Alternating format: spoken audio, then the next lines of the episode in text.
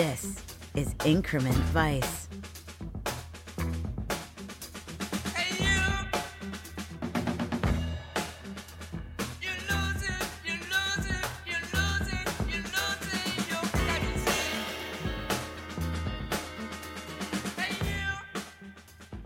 The podcast that explores Paul Thomas Anderson's inherent vice one scene at a time with your host, Travis Woods. A billionaire land developer who's technically Jewish but wants to be a Nazi. A man who dreams of giving away his billions to build free housing for hippies, all while his properties act as money laundering fronts for the arm of the vast conspiranoid body that's a heroin cartel, infecting the heart of that same hippie populace with a soul breaking heroin addiction and dentures.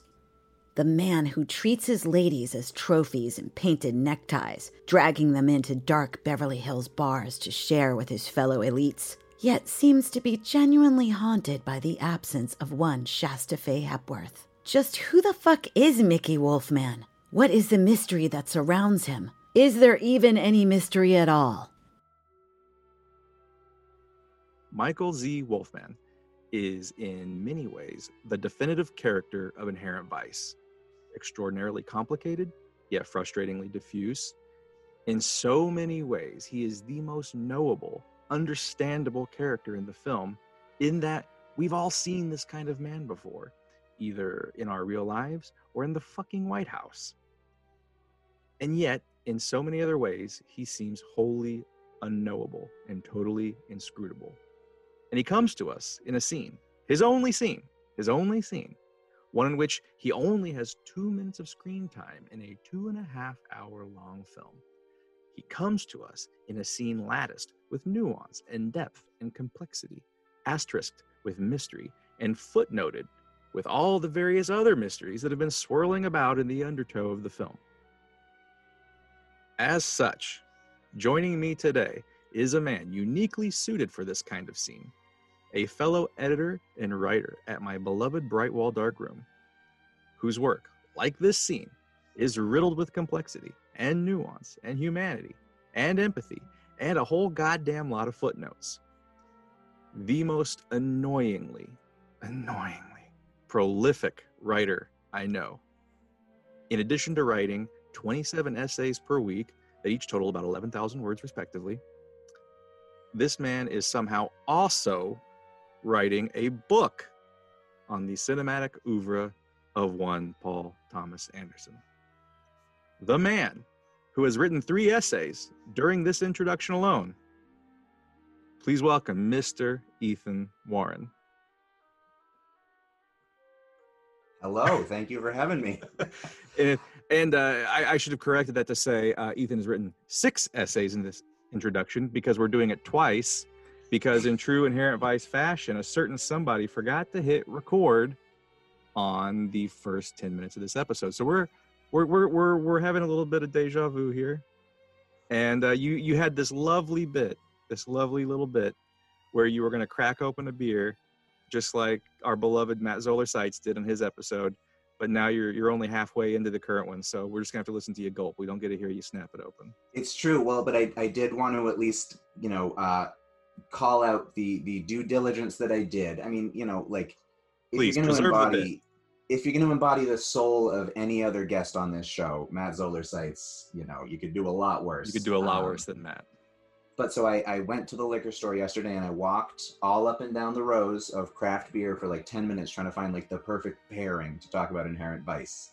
And so I just want to, I, I, I did all this work. I want to say that Dark Truth Imperial Stout is, I will show you again, the selection because because increasingly i mean with this movie the more i sort of sit with it and and watch it and rewatch it the darkness of this movie is is what comes out to me more and more. And this scene in particular this is a this is a dark truth sequence. So it seemed like the right pairing. Yeah that's been a growing thread too in uh as uh fuck mayor 2020 continues to unfurl and drag us further and further into its hellmouth uh the darkness, no pun intended, inherent in this film. It, so it, it it comes in in sharper and sharper relief I knew this was a dark movie. I've always known this is a dark movie, but it was only this year that I began to use the word scary when thinking of this movie. Totally, absolutely, like, yeah. especially in this scene, which we're we'll get into later. We're going to talk about that, but um, outright horror. There, this is a film that contains outright horror as much as there will be blood. There is a there is a darkness, an oil black sickness at the heart of this movie, and there's also just as much uh, oil black. My God, that was not a pun. Uh, I just realized that. But uh, countering that is, is, the film is also suffused with a, a level of sweetness uh, and wistfulness and mischief, uh, mischiefness, uh, mi- mischiefness of mischief that uh, that is kind of standard PTA, and it's like the the two halves of himself kind of at war here.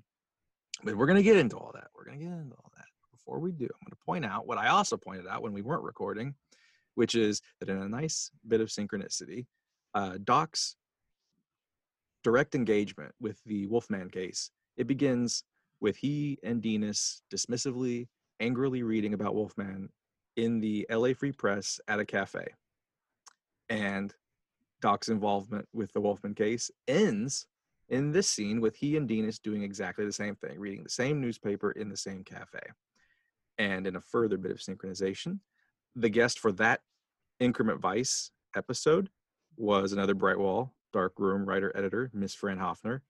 And unlike myself, and I think unlike you, she was sort of kind of tepid to downright not digging it. The, the entire film just was not, it's not her thing.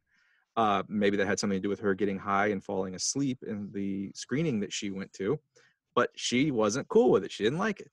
Uh, and she cited today's scene, actually, in particular, as the source of her disappointment in the film. Uh, it's here where the Wolfmann case, the case that she thought was the backbone of the film's entire narrative, it just kind of ends. It just peters out with another almost hour left in the film to go.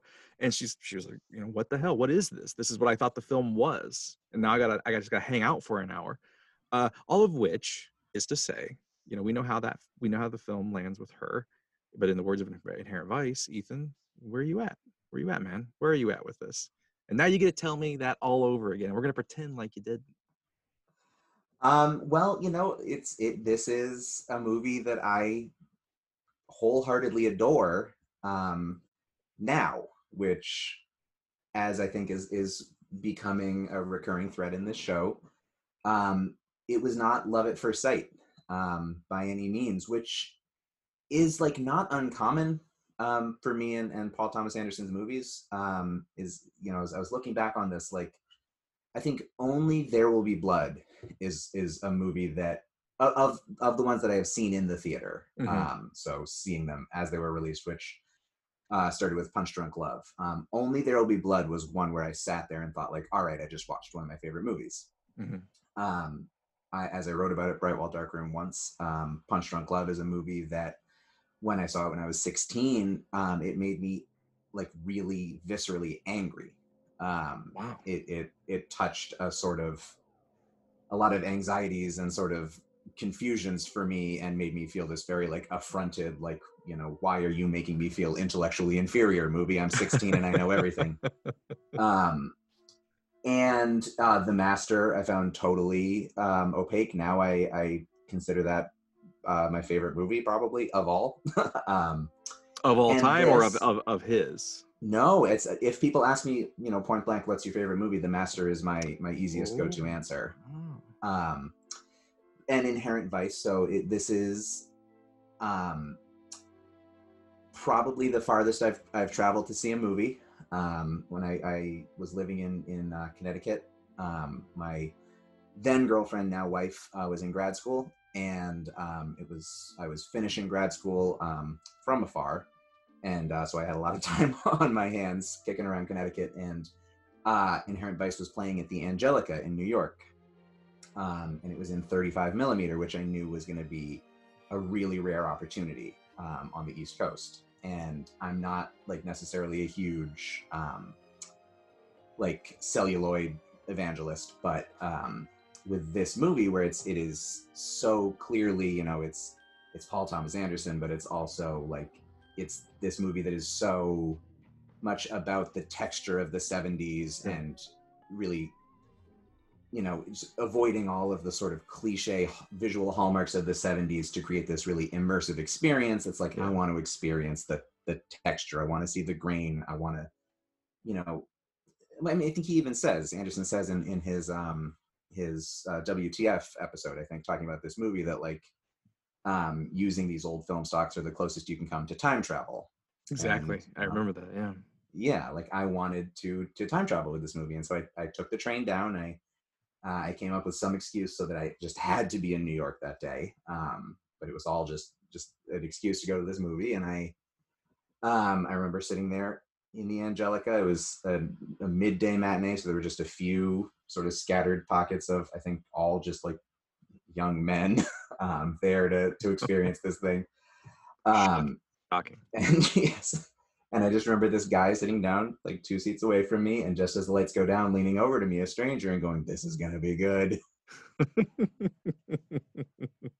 And then I, as you know, as I should have expected by this point, didn't know what to make of it. Um and as I as I reflect on it, like it's it is funny that I had trouble making sense of it because around this time I was um, really steeped in a lot of the context that unlocks this movie. I was interested in um, like counterculture comedy around that time. Mhm. Um, I was obsessed with Paul Thomas Anderson. I had read the book. I had read Other Pynchon. Um, I I was in my last semester of grad school. I was doing an independent study on noir novels, where I had designed my own curriculum, where I was comparing classic noir with uh, postmodern riffs.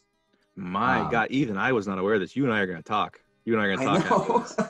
well, I, I had kind of forgotten about it in the, the haze of the last whatever uh, half decade, and so to then go into this movie and still feel like I don't know what to do with this, like Yeah, this is made for you. yeah right and so i what what's what's kind of been um emerging for me as i reflect on all this is i think it comes down to i think this is a very uncanny movie um and i i do have some thoughts on kind of the unconscious processes that this movie is playing with that we can get into in a little bit but um the the sort of stylistic and and genre uncanniness of it um is is I, I think a term that it counts at least for me and, and I imagine would resonate with other people. Um, I hope. Um, where it's it's this is a movie that I feel like is sort of madcap naturalism is the best way I can I can think of it. Oh, that's good. I'm stealing that. be my guest.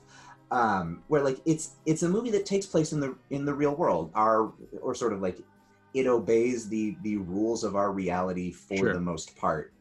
But it's a version of our world that has space for these um, Zucker Abrahams Zucker sort of sight gags and Doc getting bonked on the head and going like whoa whoa whoa whoa whoa.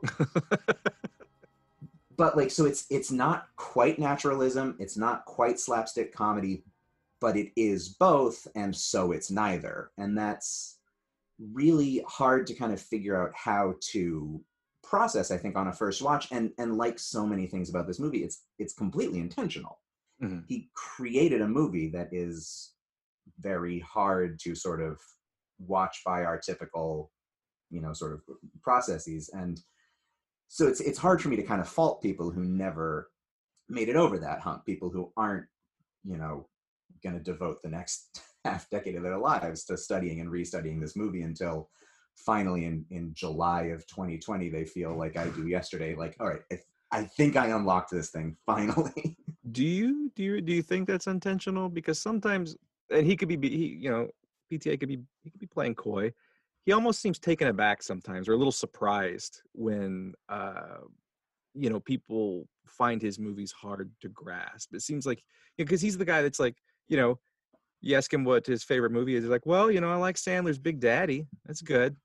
Uh, and then he'll he'll mention like a you know, the Red Shoes or something after that in the same breath, but it always in interviews he always seems to be a little surprised if someone has difficulty or if they don't get a point It- like you know he seemed really taken aback i remember when there will be blood came out and every, every and of course you know Bush era, everyone's making, oh, this is what an amazing takedown, uh, an incisive takedown of the corrosive core of capitalism. And he's like, I don't know, it's kind of just about this guy and his little boy, really. And I, I I'm curious, I if the oddness of this film, if it's just he's making movies now that make sense so completely to him that he just assumes they're going to make sense to other people, or if he is just, you know, mega uh, Pynchon genius level guy that's just like yeah i'm the, the or what's uh, what did uh james joyce say when he wrote uh, finnegan's wake? This will keep the grad students busy for like the next hundred years. Is he is he you know do you think he's like playing on that level so you you asked me that question and i just see like a row of doors in front of me for like which door do i walk through as as the way to answer this question? So i'll just i'll just sort of go with with the first words that come out of my mouth now. Um he is somebody who going back in his earliest interviews like if you look at interviews from 1997 he says that his favorite filmmakers are the guys who are selfish in the best possible way and it just so happens that that what is interesting to them happens to connect with us sure and so i think he is somebody who to varying degrees and um, you know, it sort of waxes and wanes over the course of the past two decades.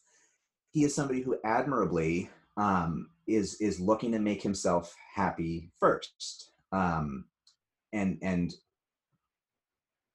is always just kind of I think banking on that more often than not it is going to connect with other people because it it it seems to. And and his interests for the most part do tend to be fairly sort of populist stuff. You know when mm-hmm. he's making his riff on an adam sandler movie he is connecting with something that is very very mainstream. And and you know when you look at there's that that anecdote of he um, he drops out of film school after two days because yeah. the um, the professor makes fun of Terminator 2, and he goes like "fuck this," you know, Terminator 2 is a great movie. What if I do like let's not sort of slander Terminator 2 and make people feel bad if if they want to be riffing on that. And so you can see that tension right from the beginning. Like he's he wants to make movies that are very sort of I don't want to say what kind of movies he wants to make. He is drawn to populist popcorn aesthetics and and themes, and then the other thing though is, um, you know, and I, I did as we discussed prior to this, I came in locked and loaded to talk about this. One of his most significant influences is Robert Downey senior mm-hmm. who is somebody who could not possibly be more alienating. And so if you're setting out to make populist Robert Downey Sr. movies, as as to an extent he seems to be, y- you can't really be expecting that like it's sure. gonna it's gonna be a four quadrant hit. Um, but the thing about Downey, and you know, should we just get into the Downey of it all right now? Should we just let's go just there? Get it, let's just go to the Downey of it all. Let's all let's right. let's do Bob Downey Sr. Let's get this out there because oh, he yeah. really uh, shock, kind of shockingly, and I suppose this is a failing of mine, uh, really has not come up on the show all that much. You know, I, I, I try to dismiss early on the Altman comparisons just because we know they're there. We, I, we get it, we get it, we get it, we get it, we get it. Altman, Altman, Altman. And I've really been hitting up Demme, especially because I feel like Inherent Vice is in many ways one of his most empathetic films, uh, PTA's most in- empathetic films, and I think that he kind of inherited that intense empathy for his characters, with the exception of Jimmy Gator. Uh, from I think he inherited that from watching the films of Demme. But there is a there is such a through line from from Bob Downey Sr. to what PTA is doing. You're, I think you're exactly right. And you want to let's let's get into it. Let's get into it now. Let's do it. Sure. Yeah. Um, so it's Robert Downey Sr. is one of his major influences, one of his mentors. Um, you know he's he's in Boogie Nights. Um, he you know Robert Downey Sr. is is the the um, sort of record executive who's yeah owns the studio. keeping yes yes he's keeping Dirk from getting his tapes uh, in when they have that big confrontation in sort of the what like fifth out of 12 acts of whatever in boogie nights. Um this is a yp not an mp yes. What does that mean? What does that mean? I don't understand. I'm using this re- this is uh, recording jargon Sorry, sorry. Keep going, Ethan. Keep going. You're coming you problem. Yes. Um, so as I'm sure anybody who's listening to an Increment Vice uh, episode knows, Robert Downey Sr. is this uh, sort of king of of underground um, cinema of the '60s. Um, you know, midnight movies, super experimental, um, sort of almost anti movies. Um, Yeah. and he uh, Putney Swope is probably his most famous, um, and Anderson steals the firecrackers uh, in Boogie Nights. There's the scene with Alfred Molina, and there's Yeah. the guy wandering around in the background throwing off the firecrackers. He stole that directly from Putney Swope at Downey's, um, you know, with Downey's permission. Um, and ever since then, he's he's been citing Downey as sort of one of his big major influences, even as Downey has almost never made anything resembling a sort of commercially appealing movie, or he did a couple of times in the 80s and 90s, and they're not they're not good movies. No. Um, and so what's interesting is to kind of try and locate like aside from the aesthetics because you can see sort of very surface level um, nods to downey um, my favorite downey movie uh, and just the, the only one of his movies that i just think is fully like a great great movie uh, is greaser's palace Yeah, yeah. I'm a chafed elbow that fan. movie. but All right, all right, all right. I, I think chafed elbows is like just one notch below where like i respect it and it's really interesting greaser's palace is a movie that i, I just watched it the other night just Sure. for the joy of it because i just got the blu-ray and god it's beautiful you can see a lot of i think uh, there will be blood um, or you can see a lot of greaser's palace in there will be blood um, the sort of rough hewn churches and and sort of this um, sort of settlers outpost in the middle of the desert i think has looks a lot like that. Um, and if i'm not much mistaken i've never seen confirmation of this i think um, there's a reference a visual reference to downey's movie pound in inherent vice. Um, when doc is on the ground with his hands between his legs uh, as the police walk by Oh, and the cops walk by. Yeah. yeah yeah there's um that that's conspicuously similar to an image from uh, pound which is a movie that downey made in 1970 um, in which people play dogs waiting in a pound to be uh, euthanized it's a very, very strange movie um, and of course this guy he's robert downey jr's father uh, robert downey jr is in pound uh, this is a clip you see all over youtube where he's a little like four year old saying to a, uh, a hairless man, Got any hair on your balls? I recommend people look that up. It's very amusing. this is the kind of hard hitting stuff you're going to get on Increment Vice. Yes. But so the eternal question for me is where is the Robert Downey in Inherent Vice? Because Anderson says on that same the, the WTF interview, he says that he showed the movie to Downey and he said, I tried to do it like you would do it. And Downey, being Downey, goes, Well, I wouldn't have done it like that. if anybody wants to get a sense of their chemistry, there are four, I think, videos on YouTube of of uh, Anderson interviewing Downey. Um, Yeah. they did a Criterion set of Downey, and and the sort of the the energy between them is is it's a movie to itself. Yeah, it's a movie. Yes, unto very itself. much so. um, but so were you gonna say something? Well, no, no. Continue. I want. I want to hear. I want to hear where this goes. I, I have something to say, but I want to hear where this goes. Okay. Um, so th- there are there are certainly levels to which you can say this movie has has similarities to Downey's work. It's it's satire, it's political, um, it's you know I think Anderson says is the best stuff about Downey's movies is that they're you know they're political and they're experimental and they're smart and they got something to say, but it, all of that falls secondary to the fact that they're funny Mhm. which you you can say of Inherent Vice, but also it's Inherent Vice is a movie that has such a raw emotionality that is just completely anathema to Downey. And so the thing that kind of clicked for me in the past couple of weeks, as I've been kind of turning this question over in my head, is the quality that he he uh, identifies in Downey uh, is the same quality that, he identifies in the the Zucker Abrahams Zucker movies and and and shows that he was watching as sort of inspiration for the the comedy in Inherent Vice. Is he says both Downey's stuff and their stuff he would watch and think, right, you can do whatever you want. Makes- And yeah. this this kind of this ties more into sort of my broader thesis of where this movie falls in his filmography. I can talk a little bit about that, or you know, I could. If you had something to say on the Downey we're, question. we're gonna get to that. We're gonna get to that. Mhm. Don't worry. This isn't my first right. rodeo.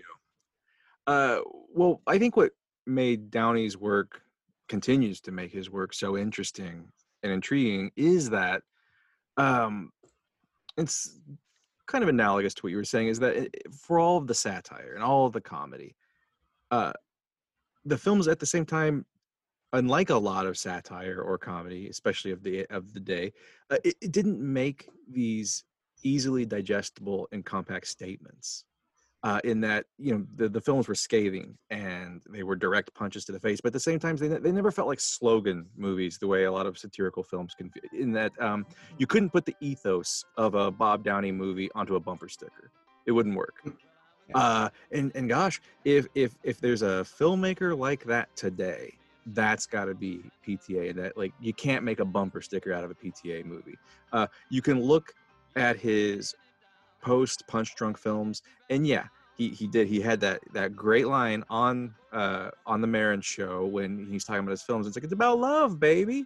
And for as much as that might be true on some level god if if phantom thread is about love then what a complicated ambiguous and nuanced love film that is. And i think that vice had the vice is maybe as much if not more so than any of his other films especially in the latter half of his career uh vice has that robert downey senior thing as well where you know inherent vice is certainly about something but the exact whys and the wherefores of that something it's um it feels at times almost impossible to get your hand get your hand around. It's like a puff of pot smoke in sea salt air. It just it just goes right through your fingers. And that i think for a lot of people sounds like inherent vice. That that idea i know it i know it's about something but you're gonna have to give me like a half hour to tell you what that something is. i'm gonna find it as i'm telling you. And that's to me the connection between these two men and their work is uh, especially in the post punch drunk years that willingness to let the movie be clearly about something but eh, you'll figure it out. Like i'm not going to tell you. I'm not going to underline it. And that to me is the the most explicit connection between the two men along with as you said that reliance on it can do all of these other things but let's let it, let's let it be funny. Or in the case of inherent vice i think it's less concerned about humor. It's like let's have it all let's have it involve all these things. Let's be political. Let's be angry. Let's be as angry as Pynchon was angry but let's not forget this is really just about how much you can miss someone and how much you can love them and that to me is where Yeah. i see this standing like you could make a good double with this and uh, and a downey film and that's why they would speak to each other Yeah, well, it's what's also interesting is that a lot of what you identify and what I, I identified in that whole spiel I just did was a lot of that the Downey overlap comes down to the Pynchon of it, and then what you can then distill away as the the particular Anderson interests are more the the Demme stuff, the heart, because you know, I think you you watch Chafed Elbows and you think this is what the the Downey version of Inherent Vice would, would probably be.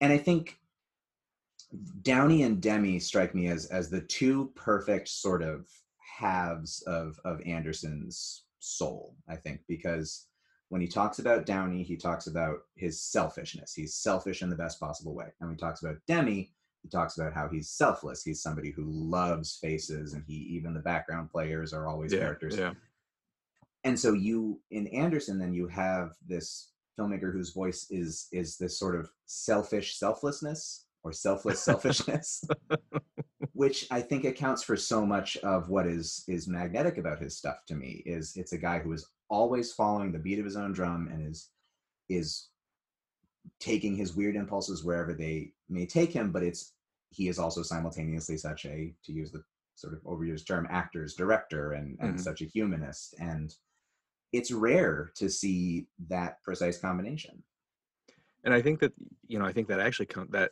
selfless selfishness or selfish selflessness i think that also connects back to what we were saying earlier when there is this mix of uh his love of just just purely populist films but also that need to do it his way and in a way that speaks to him, even if it's such an obscurantist film that no one else gets it. You know, I love that anecdote he has when he was uh, he had a Q and A roundtable with uh, Francis Ford Coppola, and Coppola mentioned that Punch Drunk is his favorite PTA film, and PTA talks about how he, he of all of his films that was the one he expected to be a huge box office runaway hit, and he was so kind of confounded that no everyone kind of walked away like 16 year old Ethan. No one got why this movie was so in his mind so great and so funny. He just couldn't he couldn't figure it out why they didn't get it.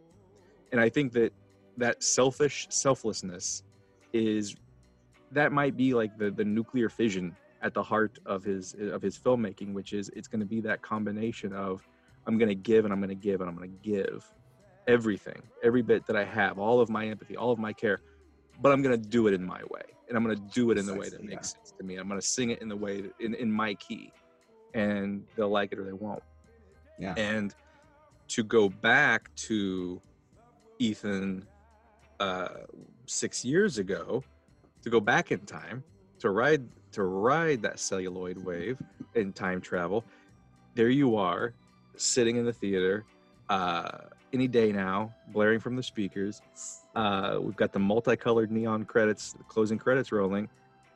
When you're sitting there and you have no idea what the hell to make of what you just saw when you're sitting there do you look did you look at that as wow he finally made a bum film. He finally like the heat's off. He blew it. Like this is this the stretch is over or did you get a sense enough to go this, this is something i've never actually asked when people give this ver so the majority of people it seems when they see it they have this uh, it's not that they love it like like me and a handful of others and it's not like they absolutely hate it like a handful of others it's yeah, you know, I saw it, I didn't get it, uh, and I can't. I kept coming back to it, and eventually it grew. But in that moment, that first time, and you you're not sure what you what just happened. Was it a failing of his at the time in your mind? Did you sit there thinking he failed, or did you sit there thinking, "I'm just not smart enough for this. This this is beyond me. This is this is clearly a masterpiece. It's clearly about something, like a Bob Downey movie. This is about something. I just can't tell you what it is." I think it, it, I think it falls somewhere in between the two. Um, I think I probably did feel a sense of disappointment um, because it lacked the qualities that had made um, There Will Be Blood in the Master.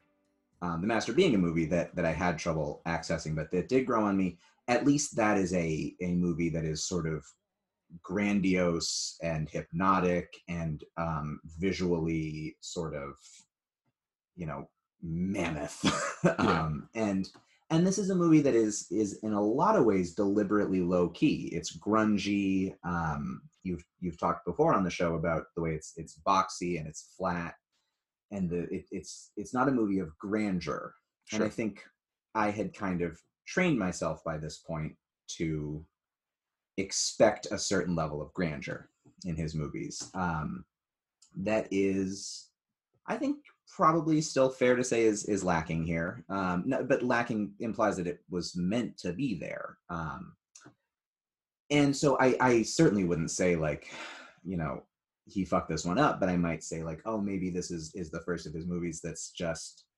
gonna never be to my taste. Um, but I also by now had had had that sort of growing love with two of the three movies that I'd been there in the in the theater seat for, and so I, I had faith that that this one would grow to, And um, I can't remember the next time I saw it. It's sort of like it's all just sort of a a, a, fa- a haze rather, um, sort of up to yesterday. Um, it's just a movie that is is by now just sort of part of me. Um, so I can't really track that progression. I think it is a similar thing though that uh, that I imagine a lot of people do go through where the next few viewings I was I was trying so hard to follow the plot yeah that I I don't think I even really noticed the emotionality um until I let go of the plot and then I access the emotionality and then a few watches later I can circle back around to the plot and connect it all um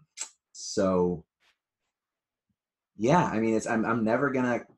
I, I, guess by now I just sort of have to know that the first time I see a Paul Thomas Anderson movie in a theater, I'm probably going to be a little bit um, underwhelmed because how how do you watch a movie that you expect to be one of your all-time favorites the first time. like, you know, I go into Phantom Thread. By now, Inherent Vice sort of taught me to watch Phantom Thread, where it's like, I'm gonna go in and I'm gonna want this to be a transcendent experience, and it's probably not gonna be. And I can probably just let that go and let this first one sort of happen to me. And then these will be works that I will, will continue studying. Um, Well, I know that with me, I mean, I felt I was in love with this movie by minute eight. I was oh, I was sold. I was so sold. But then, as we've discussed uh, off air, uh, I have a certain capital MB my bullshit that just if you're singing that song, I'm gonna fall for it. I'm gonna fall hard, and I fell hard for this. But I also do. I get that that what the hell is this thing? I'll, I'll never forget watching Phantom Thread for the. I was I was at the first LA screening, and I was felt I felt so cool and so lucky. I'm like, oh my god, the first post Inherent Vice film. This is, and the whole time I'm just sitting there sinking in my chair, going, this is beautiful, and I love all these Rebecca references. And my God, uh, PTA's got a second gig as a cinematographer if he ever wants one. This is a beautiful film. Jonny Greenwood's score. Uh, I know everyone loves it. I'm going to say it was his second best score of the year after You Were Never Really Here, but it's a beautiful score. But then I'm also sitting there going, I don't know why this movie exists. I don't know why it's here. I don't know why this man made this film. This says nothing to me. I am so cold. It's like a beautiful car. What, what did Stephen King call Kubrick's adaptation of The Shining? It's like a beautiful car with no engine inside and then in the final like what 10 minutes i'm like oh i get it now it's a love story uh, but it's of, of a particular type uh, and then that retroactively reprogrammed the entire film for me and the second time i watched it i was like oh jesus this is just this is yet another masterpiece like he just keeps just doing them so offhandedly um i did that with this i was that that neon font came on and i was done i was good and if, if the movie had stopped there and just been an eight minute short film i would still be proclaiming it the best movie in his uh, filmography. Is it just it's everything that I want. Now, well, there there are such pockets of of sort of aesthetic um, sort of ecstasy to the movie that it's it's it's hard to like uh, for me the moment where I was like I can feel that I am trying to go galaxy brain, but I can't quite catch up. is when um, when he walks out of the office with Clancy Charlock and something's the, going the, on there. Uh, the, Minnie the, the song, the Minnie yeah. Riperton kicks in, and I'm just like, I don't know what's happening. This is overwhelming. I am so happy. so I'm yeah. never going to write the movie off just off, off yeah. that. And there's there's enough of those sort of pops, you know. I'm glad you mentioned that, and and maybe I'm only saying this because I'm I am taking in this film on a very incremental fashion and looking at it scene by scene. And this is really it's this is the only film i've ever done this with where i'm just like i'm going to really just break it down to component parts and look at this uh, not as a film i mean i've seen it a million times as a whole film so i can afford to just break it down as a scene by scene thing and i cannot think of a more modular film in recent memory where it, it really does feel like it's a it's i know it's a cohesive whole but it so works as a series of short films in which some of them just pop on a level that is like so much better than another person's entire film. And as you said like there's some there is so clearly something happening here that is that is big and and bigger than you or I and majestic. Like that scene with Minnie Riperton blaring with uh, uh her daughter playing uh Petunia Leeway uh there's something magic about that and it's it's just like a little short film and it's there's there's, there's just something there's just something so magical about that and i have yet to watch all of his other films breaking them down on a scene by scene basis and i do not have the energy for that after this but i i i, I kind of doubt that the rest of them work on that same level there is something about this there is something about it like the film is almost designed like comic book panels and each each scene is a panel and each scene is just packed tight uh, like a like an Alan Moore comic or something, just packed so densely with information and jokes and uh, um, closed loop stories that can be told just within the the course of that scene. And and in some cases, like this case, are entirely resolved in the course of just one two minute scene. It's, it's incredible to me. And well, it's, it's almost like a Thomas Pynchon book that way. It, it, it, yeah, kind of like, kind of like. You know, yeah. and and Pynchon's never going to be, uh, and sort of airplane Hudson Books kind of guy where you grab it and you sort of gulp it down. Like you know, he's he's an esoteric.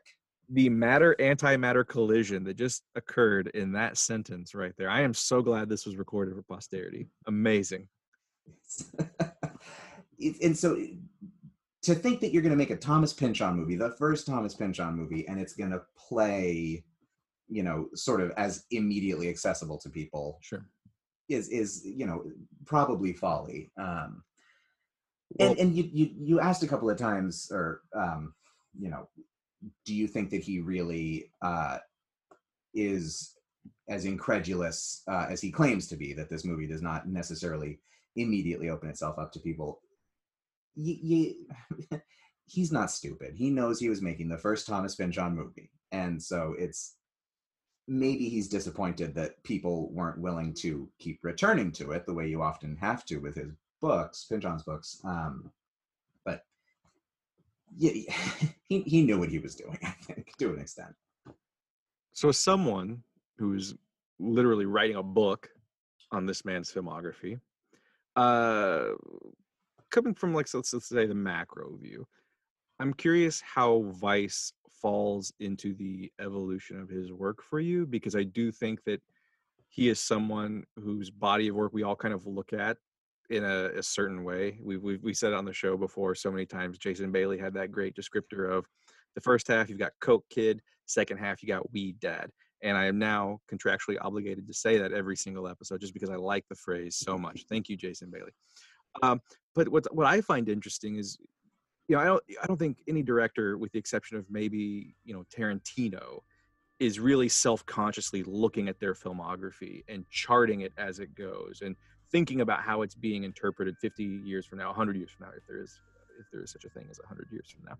Uh, and what again what's interesting about vice is it seems like such an odd sidestep of sorts to me in in a filmography that has a very kind of upward arc that you can trace. There's this evolution from say sydney to boogie nights to magnolia.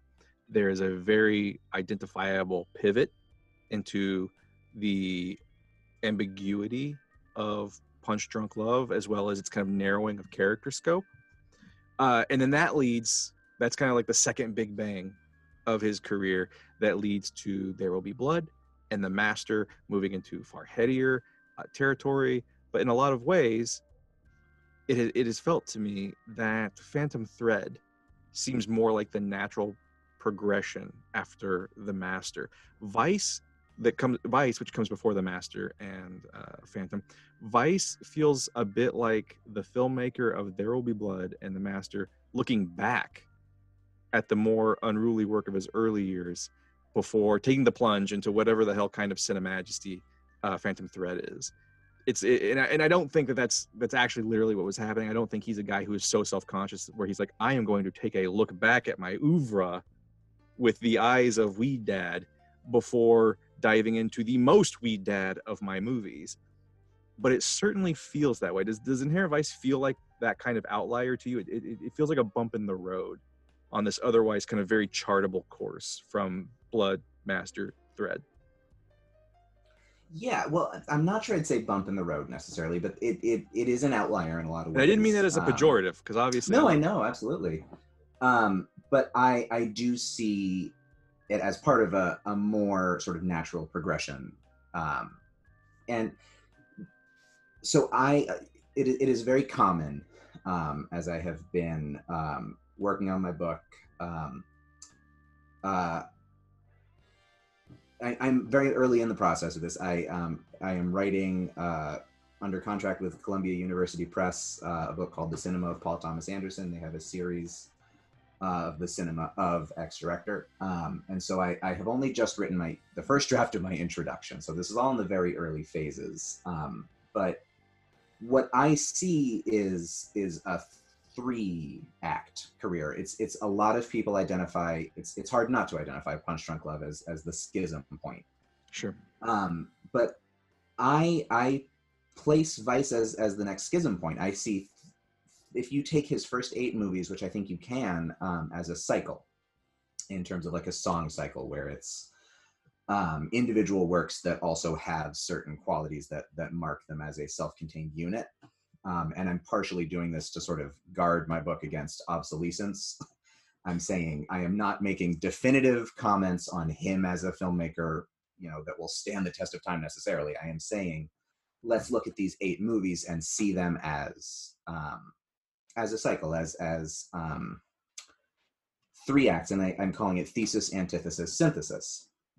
And so the thesis movies are the first three, Hard Eight, um, or Sydney, as you as you uh, so obligingly That's the uh, damn referred to- title of the movie. I know. I'm just. I'm. I'm that. You know. I'm writing an academic work where I have to use the IMDb title. Um, Hard Eight, Boogie Nights, Magnolia are. Those are movies made by a guy who's saying, "I am here. I am. I am demanding my seat at the table. You know. I am making my first movie with Rysher Entertainment, and I am an auteur. God damn it." and the the first three movies, you know, he's out there saying Magnolia is. You know, look, it's 1999. I'm whatever, 29 years old, and Magnolia is the best movie I'm ever gonna make. And it's it's him self mythologizing. He's making three movies where he's saying this is what a Paul Thomas Anderson movie is, and then he hits that sort of it, it feels very natural to say there's sort of a, a burnout moment there and he shifts with punch drunk love several years later. He has said he says it on that that mark Maron interview he's he's gonna break down his style. He's gonna dismantle his style and, and rebuild it and um, punch drunk love is this very interesting as you've talked about on other episodes this interesting experimental process. And then the next three movies um, Punch Drunk Love, There Will Be Blood, and The Master, I think I see those as movies that are operating in in direct conversation with the first three.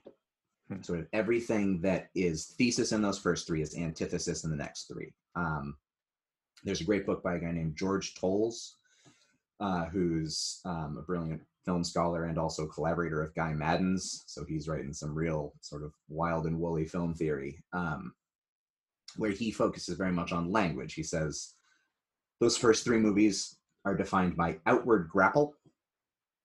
Uh, you know, it's it's movies where the characters are always saying what they feel and talking as much as possible, as directly as possible. And then the next three movies, Toles argues, are, are movies of speech avoidance, where he is now acknowledging that um, that, that outward grapple is not necessarily going to get you to the truth and so he makes three movies about characters who are very repressed um, and have trouble sort of fully are, are in some ways on a, a journey towards expression i think um, and then Toles' book ends before inherent vice but i then see a synthesis happen with this movie and it's you don't as often see it sort of demarcated as as a shift, um, possibly because we're just still so it's so recent.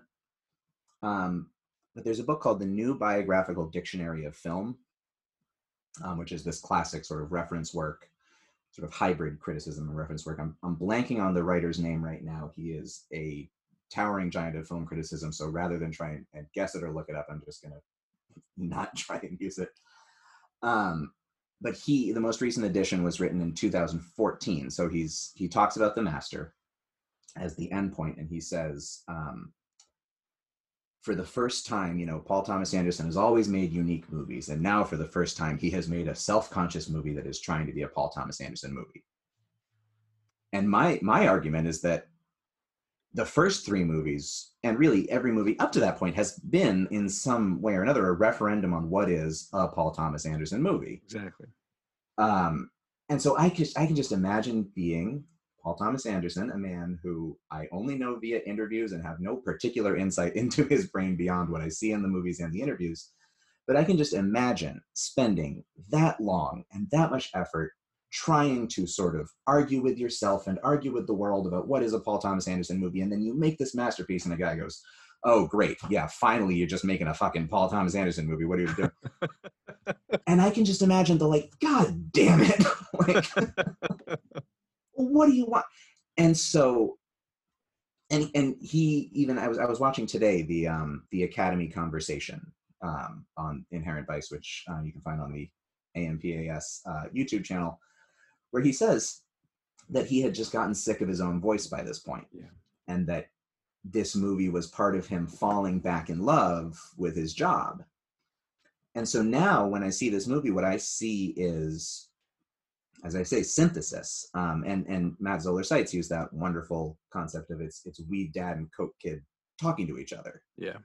which is exactly kind of my idea is this is the movie where I, I see this as a movie of liberation. This is a guy who is has liberated himself from the pressure to have his work speak in conversation with itself. Um, there he, he's not running away from the things that make him him, but he's also not directly trying to embrace them. Um, this is and that's where it's the Downey thing again, the like he has been saying since 1997 that he Downey taught him you can do whatever you want. But I see in those first six movies a guy who is looking over his shoulder Yeah. as he as he quote unquote does whatever he wants. And this feels like a movie by a guy who has just said, All right, you know what? Fully, I'm just gonna let it all hang out and do whatever I want and let the sort of chips fall where they may. And so it's a movie that I now see as this very beautiful work, this very, as I say, spiritually liberated work by a guy who has kind of he's gotten the brass ring by now. Um, you know, he's maybe never won an Oscar that he gets to put on his own mantle, but he's he's got the status, he's got the seat at the table, and now he can just make himself happy. And and then I think Phantom Thread, what then that is as I I have this vision of his his work as sort of the hero's journey, where you start with with Hard Eight Sydney, Hard Eight slash Sydney. Um, Just call it Sydney, As- Ethan. Save save all heartache. right, all right. Come on. um, you have this movie that is that is fairly conventional as his movies go. Yeah. It looks and feels like a lot of other movies. It's the most normal, for lack of a better term. It's the most it's the most non PTA visually in construction film in the PTA filmography. yes, sure. Um, and then he he sets out on his hero's journey. He makes these two movies that are, if you are being uncharitable, as many people are, um, and I see the point. These are movies that are declaring themselves as masterpieces, and then you know. That's act one of his career. Act two, he goes into the underworld with Punch Drunk Love and he makes these other movies. And then um, with Inherent Vice, he hits that synthesis point. He breaks into Act Three, and with Phantom Thread, I see him coming home a little bit, which is funny because it's also the first movie of his that that really definitively moves away from his home base of of America and Southern California. But Phantom Thread is also, I think, his first movie since his debut feature. Um, that it's a fairly conventional movie. Yeah. Um, it it does not have a lot of alienating visual sort of elements. It's it's a very very strange movie, and so it's it is the synthesis normal. You know, it's it's a movie that has absorbed all of the sort of weird shit that he likes to do, and then he has come out the other side and, and made for the first time again something relatively conventional, and, and he was lauded for it by the Academy and by you know by the box office. Um, and so that's where I do kind of I'm I am wagering um, that we're going to look back in 20 years and we will be able to say that was a cycle. He sort of came around to a point and then started off on whatever sort of the next phase is going to be. Jesus, you've really convinced me here. Like I'm Well, great. I hope I, I. I always I always say like you know I'm always looking forward to each episode. There's a moment where my you know hopefully my mind gets blown by something, and I am sitting here right now like I kind of wish we were a little high in a dorm room with the doors playing in the background because that would be the perfect backdrop to the jaw droppery that is happening on my end right now. Um, nobody. Well, by the way, you know, please everybody don't go rip that idea off. Ethan's got to he's got to he's got to write the damn book. Uh, but yeah, that, that's that's incredible, and I think you're right. And I, I I never really, as you said, I've like everybody else, I've just kind of cleaved the filmography in two at Punch Drunk, and just said, you know, before Punch Drunk, after Punch Drunk. But sitting here thinking about it, you are you. I think you are right. There is kind of there is that that ascent, and then there is that that underworld journey, and then there is. Uh, I think you could, yeah, make a you could make a very convincing case. You have made a convincing case for this kind of unification of elements in Vice and Thread that are not there in Blood and are not there in the Master. That there is a there's a balance and there's almost a peace eh, for whatever fission is going on underneath the surface emotionally and whatever whatever is being conveyed in those films. There is a piece that I think is reflective in the confidence level. You know, I see PTA is one of those directors everyone loves to compare to another director, whether it's Scorsese or Altman, or in our case, you know, today Demme and and Downey. There's an almost Lynchian level confidence in his decision making in Vice and and in in Phantom Thread. I don't I don't know of a filmmaker who is more confident and trusting in his decision making than someone like Lynch. And with these two films, PTA seems right there behind him with just you might not agree and you certainly might not understand the choices, but the the force of surety and confidence behind them is palpable that someone is this is this is not new to them this is not their first rodeo and it is someone who is totally totally and he would probably totally disagree with this. I'm sure he would absolutely disagree with this but uh, it is a sure and steady hand behind the camera at all times in these in these two films in a way that i for all of the confidence of his earlier films and all of the control of his his underworld films there is a a steadiness and surety that I just don't think is anywhere else, and I had never really thought about it in those terms till right now, which is why I'm I'm staggering. Well, should I now try and double down? Well, I, I have gained this much uh, credit with you. I was going to say, if you want to go into technique before we get into the scene, now might be yes. the time. I'm gonna I'm gonna push. This is I'm gonna get real nerdy. Ethan's here. coming in um, hot. Yeah um, and I hope this is I hope this is all more far out and groovy than you know a buzzkill. but um, I did something um, this week, uh, which is I I cataloged every shot in this movie. Jesus Christ. Yeah, um, and I created a chart um, of shot length. Uh, and and I, I came to some conclusions i think about about how this movie is operating on an unconscious level.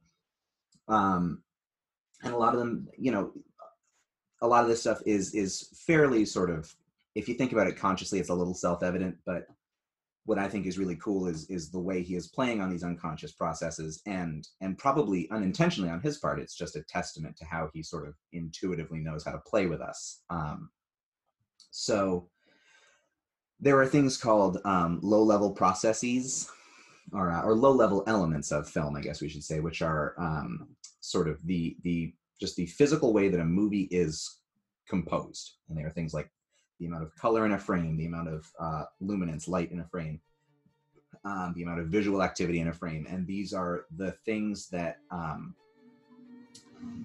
impact our ability to receive a story and over the hundred years or whatever you know hundred plus years of, of film history um, these things have attained a certain norm um, that is coming closer and closer to the ideal ease with which a human brain can receive a story um, with no interference mm-hmm.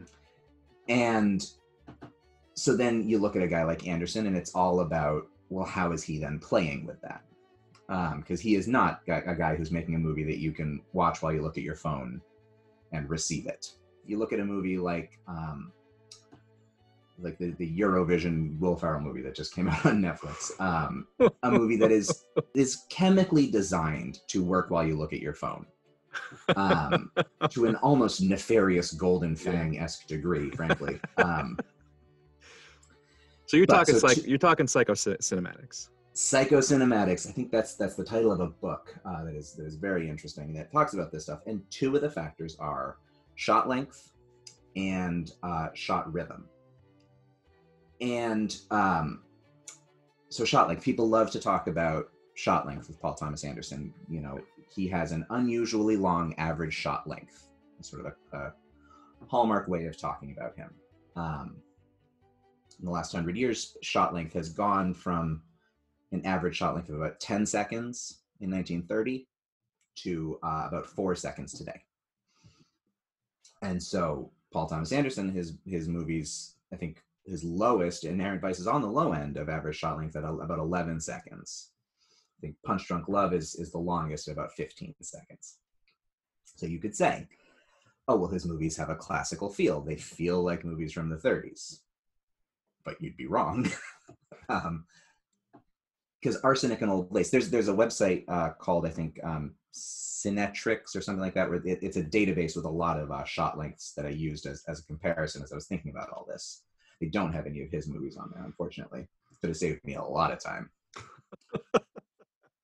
Arsenic and old lace has the same average shot length as inherent vice about 11 seconds. But what it has is a very small standard deviation Inherent Vice has a crazy long standard deviation, which means that it's not so much that most shots in Inherent Vice are 11 seconds long. It means that a theoretically quote unquote normal shot in Inherent Vice could be anywhere from one to about 30 seconds long. And this is not completely out of the question with his movies. You know, There Will Be Blood has a pretty wide standard deviation, yeah. although it's it's smaller than Inherent Vice. But what Inherent Vice has is a absolutely bug nuts uh, rhythm between short and long shots. And the rhythm of shot length is what helps us gauge mood and tone and genre in a movie. Comedy has quick shot lengths. Moody dramas have long language shots and you look at There'll Be Blood, a movie that also has some comedy and, and languid elements, and the long language shots tend to come kind of clustered together. We know when we are in a long shot vibe. Uh, you know, the derrick explosion, yeah, it's all yeah. these sort of beautiful long language shots. In Inherent Vice, he is pinging you back and forth from conventional coverage to these very long shots that are sort of sabotaging your ability to receive the mood and tone of the movie. And and it's it's thus alienating you from the experience of watching the movie. And when you have an incredibly long shot that follows several incredibly short shots the long shot feels unnaturally long. Your you are your brain is being tricked into expecting so you take the scene where where Jade and Doc are out on the docks, and she's about to bring in Coy Harlingen. It's about a minute or two of just back and forth coverage with Jade and Doc, and then Coy steps out of the fog, and I think that shot is about four minutes long. The entire but, scene shot from that one shot. Yeah, but your brain, because it's been trained to expect these short shots, is going to experience that as uncomfortably, bizarrely long which is an incredibly effective way of putting us in Doc's sort of confused, paranoid headspace. But you got to be like pretty attuned to like wanting to to sort of engage with this stuff to not be uncomfortably alienated. So that's one thing. The other thing that's really fascinating here with me is uh, to me rather is a lot of these very long shots, and this movie has um, shots that are, are several shots that are more than two minutes long. The longest one is, is over six minutes um, with Shasta's um, fully nude, uh, passive aggressive monologue to Doc. This is not the case with that one, but a lot of these very long shots are very plot dense. And that is not how the human brain works. We cannot receive plot information in long shots. And long, I should not, I should say like uh, shots of an extended length, because long shot is a different term um, we are distractible creatures. We do not like to pay attention when we are watching information on a screen. and anytime that a shot extends past a certain length, our eyes start searching for information in other parts of the frame. And so every time there's a cut in a movie, it's basically the movie going, hey, listen up. You paying attention? We're talking here. And so in Inherent Vice, when you've got Doc say um, he's visiting Sloan and Riggs and he's getting this info dump about what's going on with Mickey, it's this very long shot. It's a long push in, and your eye very quickly is unconsciously going to start looking around the frame and you're going to start dropping words you're going to start missing key information and so again you are being sabotaged literally from from receiving the plot of this movie which i think is is beautiful because that's what it's if you were a stone detective and you were sitting there and somebody was Exactly trying to like feel. give you an info dump, your eye is like, what is that over there? Oh my God, wait, what did you just say? And so, again, I don't think Paul Thomas Anderson is thinking about this stuff, but Yeah.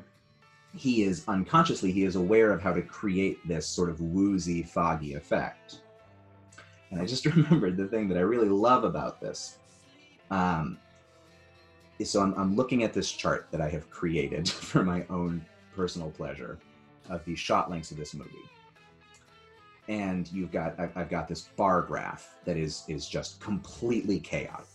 And if you look at typical sort of shot length bar graphs they tend to move in sort of a pattern. Um, conventional movies tend to move in a pattern that coincidentally aligns with something called pink noise which is a sound frequency that is is basically static most movies look like static quite literally um, conventionally sort of easy to receive movies. And this movie, if you look at it and you try to see see sort of sound in it, I started thinking about well, this is this is psych rock. You know, this is this is a movie that has periods of sort of classical, you know, normal verse chorus chords, and then it sends itself off into these weird psychedelic sort of riffs and, and craziness. When you need mealtime inspiration, it's worth shopping Kroger, where you'll find over 30,000 mouthwatering choices that excite your inner foodie. And no matter what tasty choice you make, you'll enjoy our everyday low prices, plus extra ways to save, like digital coupons worth over $600 each week. You can also save up to $1 off per gallon at the pump with fuel points. More savings and more inspiring flavors make shopping Kroger worth it every time. Kroger, fresh for everyone. Fuel restrictions apply. And I asked a friend of mine, uh, great musician named Ryan Pauly, who lives out in LA, um, and is sort of a walking encyclopedia of classic rock. I said, "What is a what is an album that, if I were to make this comparison, an album that is like psych rock that that has elements of very conventional rock that it then uses to buy the the listeners uh, enough credit with the listener to go off in these crazy directions?" He said, "Well, you're describing the White Album." And I just got the biggest smile on my face because I happen to know that Travis Woods believes that Inherent Vice is Paul Thomas Anderson's White Album, and I can now say, on an unconscious level, Inherent Vice resembles the White Album. And that I knew it. God damn it, I knew it. All right, now we're cooking. Now that my ego has been assuaged to some degree, I totally agree with this theory of yours. I believe it. I buy it. I think you're right. No, I, I think you're correct. And it, this is something I actually haven't thought a great deal about is the the actual visual construction in terms of shot length of the film. And you you are right. Um, and, and again, I gotta say, I, I love, I love, I love that he said the White Album. I can't, I, I gotta stop. I gotta stop where I'm going just to say yes, yes, yes. I Isn't love that, that. amazing? It was It- such a beautiful moment. That, that, that, that this is this is his White Album. It's it's it's, it's, it's the one of his films that goes in all possible directions. Every direction he has ever gone in, uh, individually on other films, he goes in this film. He goes everywhere. It is his Big Bang. It expands in all directions. It's every tune that he knows how to play, all in one very kind of messy. But when you stand back and look at it as a whole, ultimately cohesive work. That said, uh, to go back to what you were saying about the the design of of the the shot length, and I I, I agree. I, I don't I.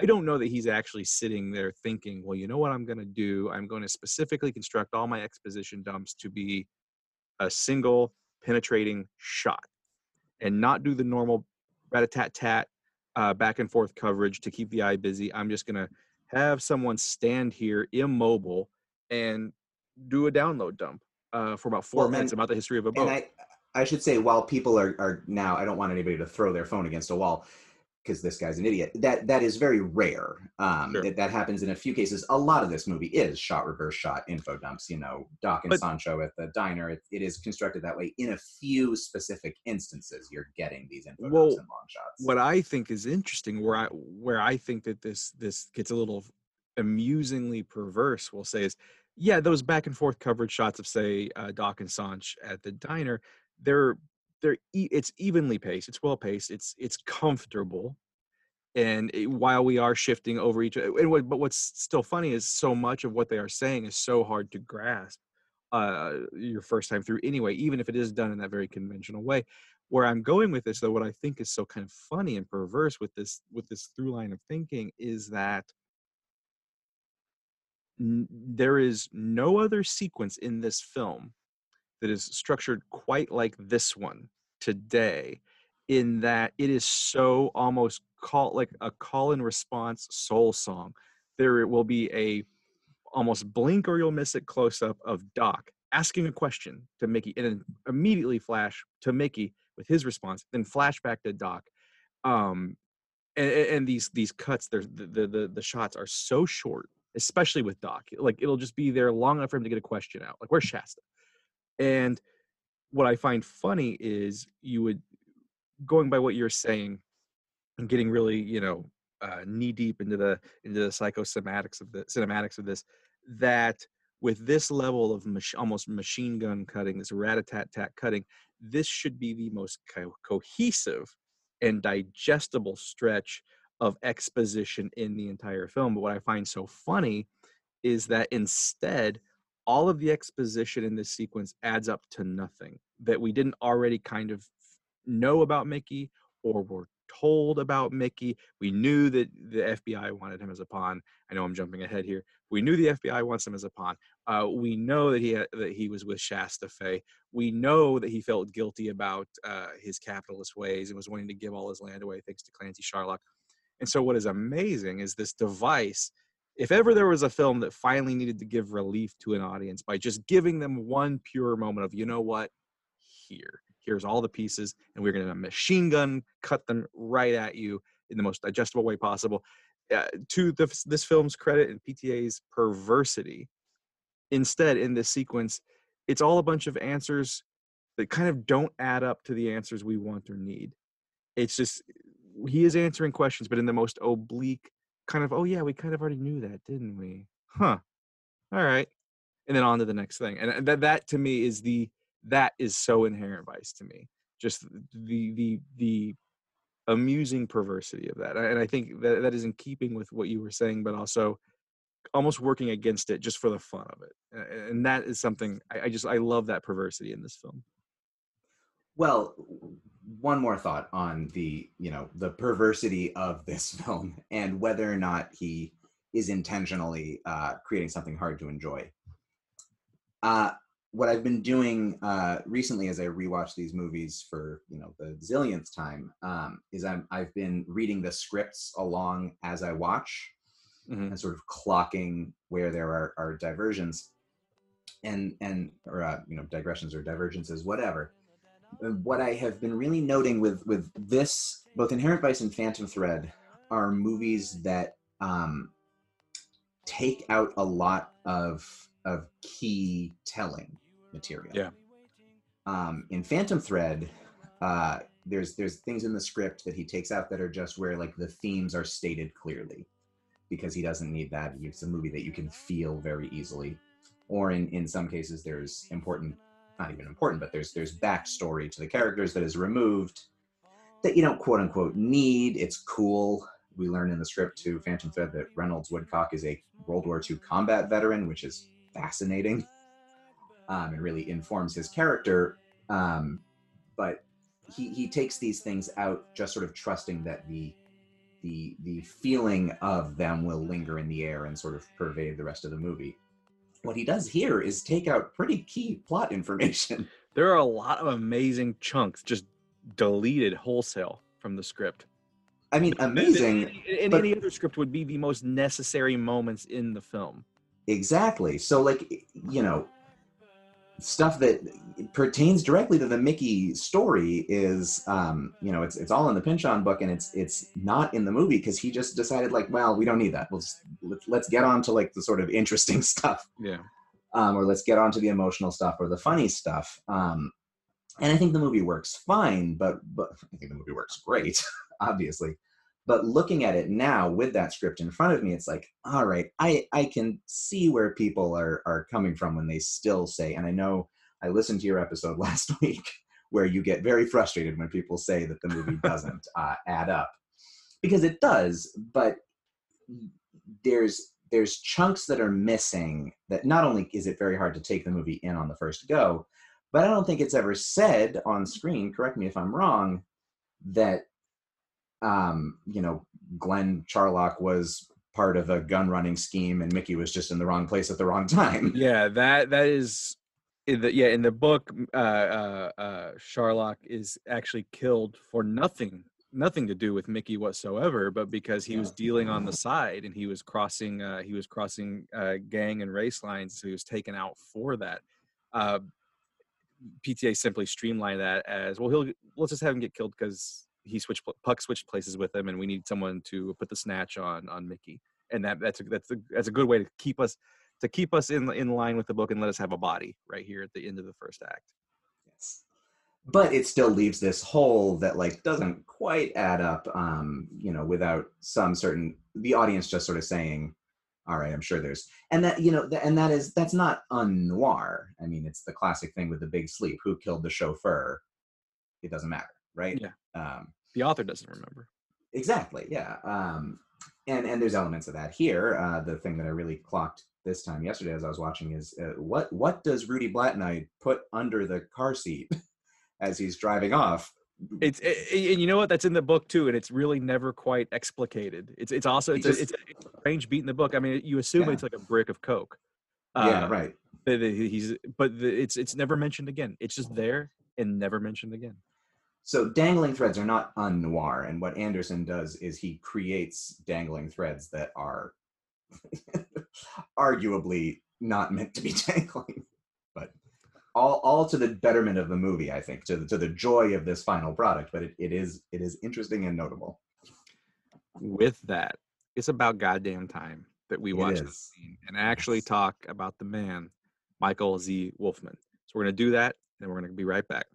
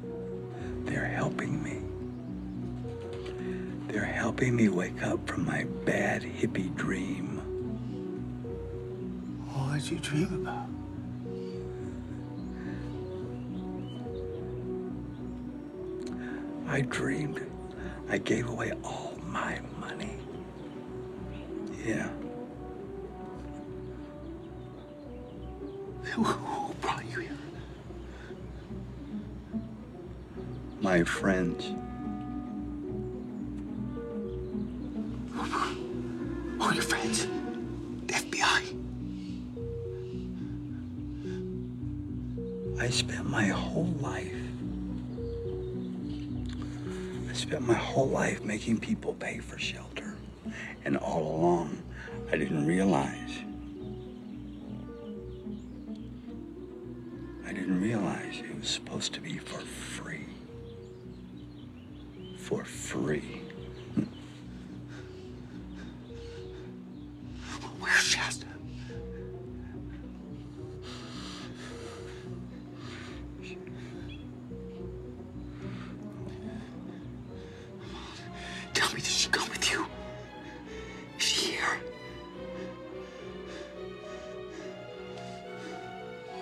Mickey, where the fuck is Shasta? Go away, little hippie.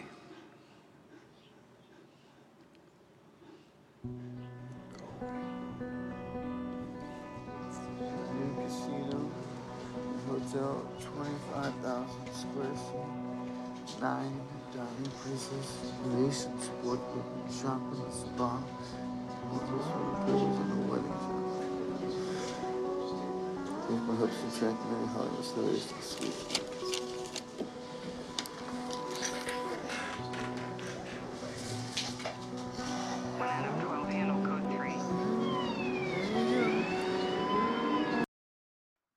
All right, so we're talking a lot about we're using a lot of words like perversity and and and confidence and uh, you know and i think we have talked a bit about uh, pta's audacity but there is something to be said about the sheer audacity of dropping this scene 90 minutes in to what is ostensibly a two and a half hour mystery film.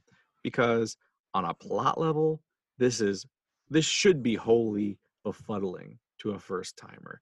Uh, so the, as, as i was mentioning at the at the top of this episode 17 hours ago uh, uh, so like fran said so so the missing person the guy who's uh, potential and then later very real kidnapping was clearly presented clearly presented as the engine that would drive our plot.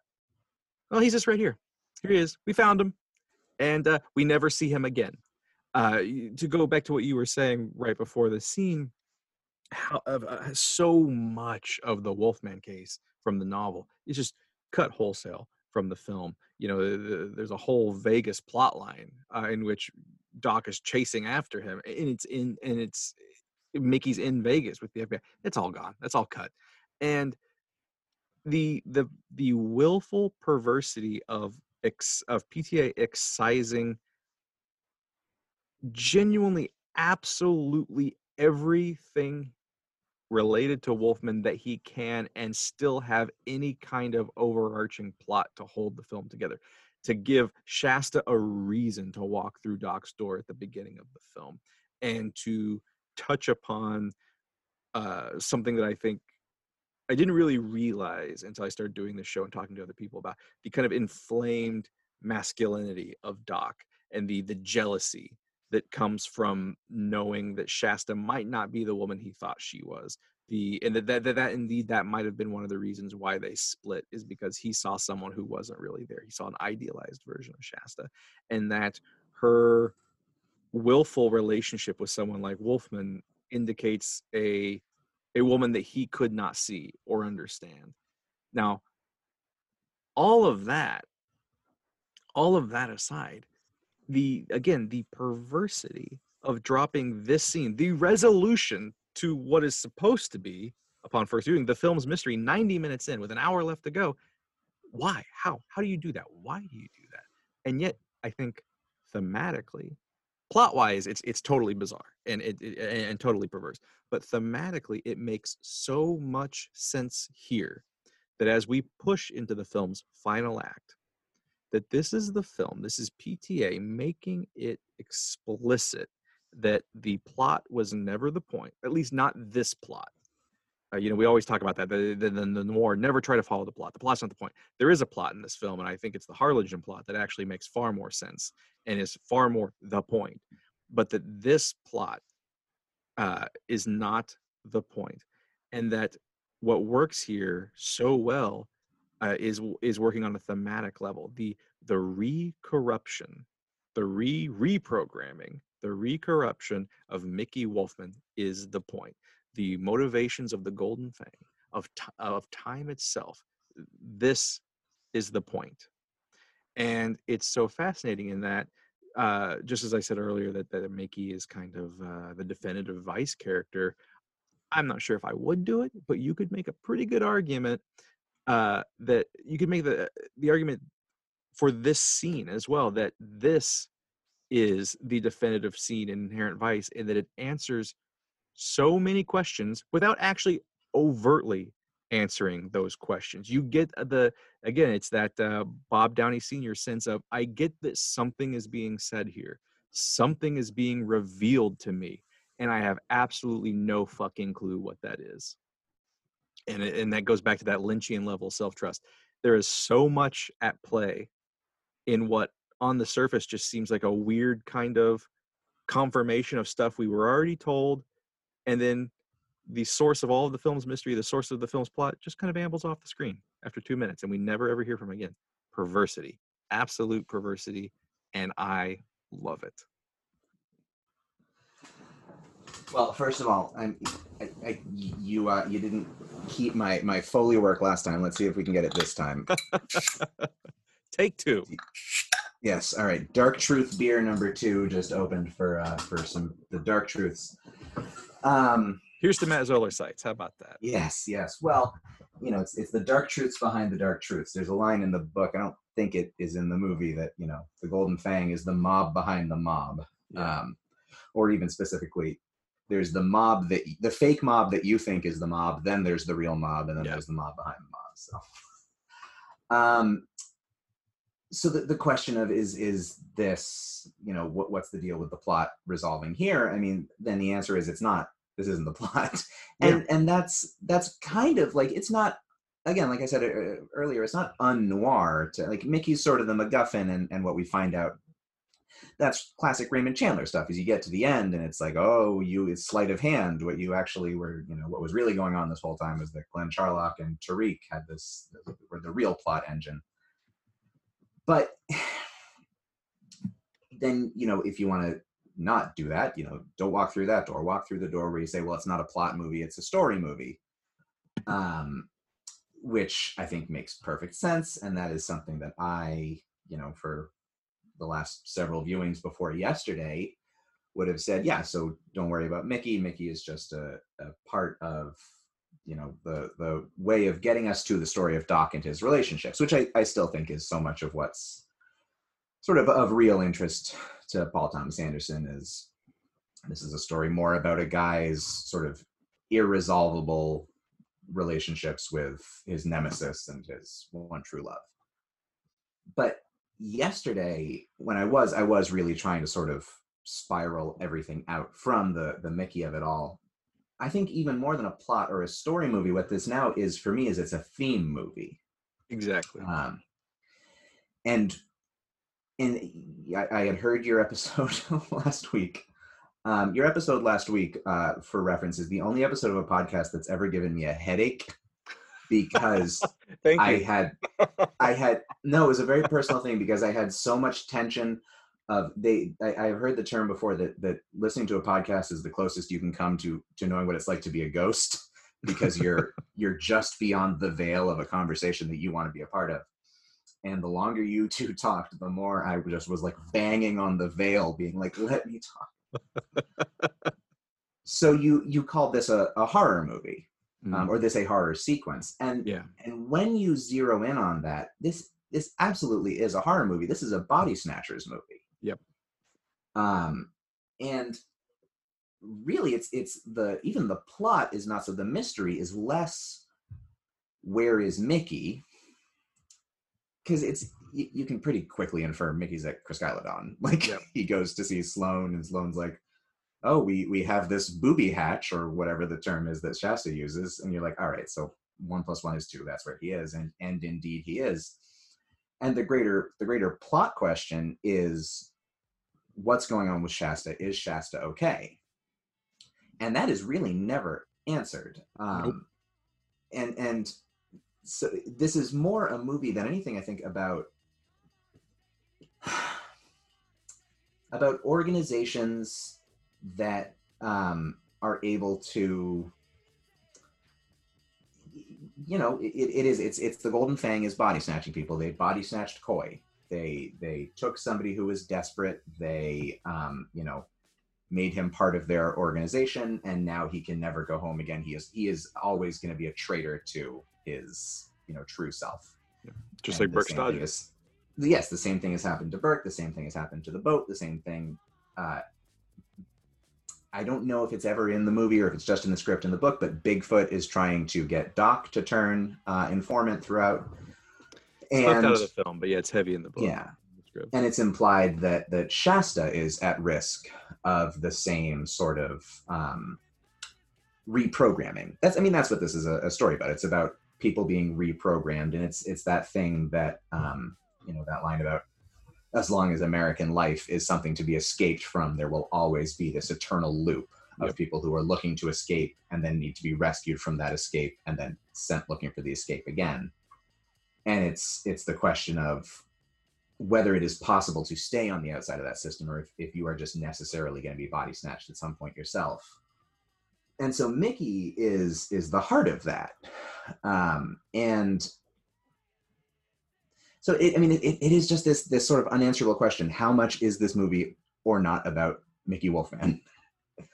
Um, and and it's sort of it is and it isn't, I guess. Well, what's interesting to me, and I'm, I'm thinking this just as we're having this conversation, and I definitely get the sense that the, the the second half of this episode, the half that we're in now, is going to be very White Album esque, and I think we're just going to start going in directions, which is fine because we had such a concentrated, dense dose of talk in the first hour. But uh, what's interesting to me in regards to Mickey and his place in getting reprogrammed here is it's interesting to me that how Inherent Vice comes on the heels of a movie sort of kind of ostensibly about cults, but it's not really about cults at all. And yet Inherent Vice seems to be almost suffocating with a cult like mood and an inquiry into them that the master never comes close to touching the the the, the cults of capitalism specifically but also the, the the mansonoid cults the the it's all coming to an end death of the american century cults that began springing up so heavily in the 70s there's mickey is such the fulcrum of that he is such the avatar of that and it's through the absolutely indelible performance that Eric Roberts gives. The man is on screen for two goddamn minutes, and I think he does more than almost any other actor in this film with the the prismic range that he shows is just absolutely stunning. Just taking a brief pause, shout out for it. Shout out to Eric Roberts, who, my God, uh, if if he's someone that you only know uh, from like The Dark Knight or something like that, my God, uh, go see him uh, as the go see like it's in a theater. See him in the in as the utterly despicable Paul Snyder in Bob Fosse's Star 80. Uh, it's the most fascinating performance by an actor in the entirety of the 1980s. I'm going to say it. Uh, or uh, the childlike prison boxer that he plays in Runaway Train. The man is a truly forgotten gem, and what he does with his two minutes of screen time in this film, the way he coasts on the waves of almost conceivably nearly it feels like every possible human emotion as a that's what cements this sequence as a horror film to me is you can see you can see the different levels that have been placed in his head uh, the levels of security that have been placed in his head by the golden fang as as as, as doc and he go back and forth in that rat-a-tat-tat q&a call and response back and forth they have where doc is like what are you doing here? Well my friends brought me here. Who, who are your friends? Are they constantly back and forth thing and you see and again it's such a beautiful performance you see this winnowing away of all of mickey wolfmann's humanity. You see it struggling you see it wriggling you see him uh, in one moment you know hello little hippie and he's bemused like he like he thinks he's still in a dream. And so of course it's not surprising to him at all that he sees a floating hippie head out of the brush. Uh and and then he goes from bemused to confused to joyous to to, to almost a little defensive to nervous and then finally kind of tearful and shaken when trying to remember what happened to Shasta Fay. And then finally, when asked, you know, where the fuck is Shasta, all of his humanity washes away. And you see that, that he's been replaced by the machinery of the Golden Fang.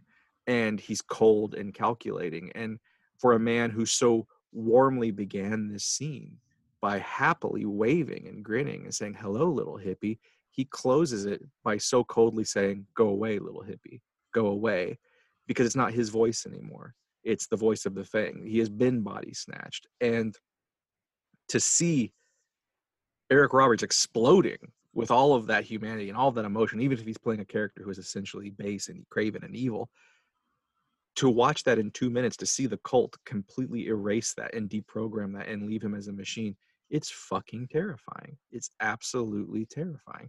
I don't really know where i'm going with this ethan. I just think it's absolutely terrifying and i think it is so indicative of why thematically I, got it back. You hear me? I got it back. I found my place again. Yes. it is so thematic uh, thematically indicative of why wolfmann is important is because it is about this. It is about this one of the things one of the things that inherent vice is about because we're talking about that that bob downey thing is i know this is about something inherent vice is about time and the golden fang is time's avatar it is it robs everything of its essence of its meaning of its life it takes things away indelibly never to return and one of the things that the golden fang steals one of the things that time steals is mickey wolfmann's humanity and that's what it, it because that's what it does to Burke. It's what the, what it does to Coy. It's what it, it, it's it's what it has done to Bigfoot. It's what it's trying to do to Doc, and we see it in this two minute basically time lapse of a human being losing all traces of what makes them a human being, and what is left is this this cold capitalist puppet, the kind that can maybe run for president one day, and there's something about that that is so absolutely fucking terrifying, especially in the year 2020, uh, with with who we have in our White House. It, it's hard not to see similarities between the two, although it's hard to imagine the current president ever having humanity.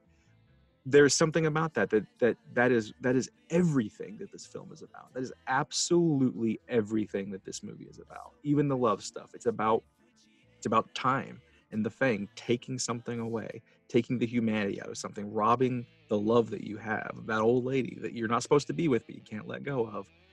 And it's all here on this ravaged and ruined face of Eric Roberts sitting outside a bungalow with his arthritic hands and his unshaven face and his disheveled hair and a shadow of, his former self and all the humanity just kind of it's just draining down the side of his leg.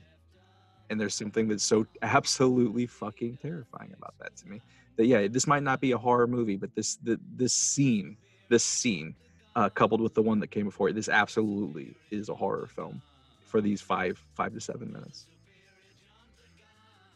Yeah, I mean, thinking about There Will Be Blood, I mean, that's a movie that has the outward trappings of a horror movie with a comedy smuggled within. And this is Exactly. an outward trappings of a comedy with a horror movie smuggled within.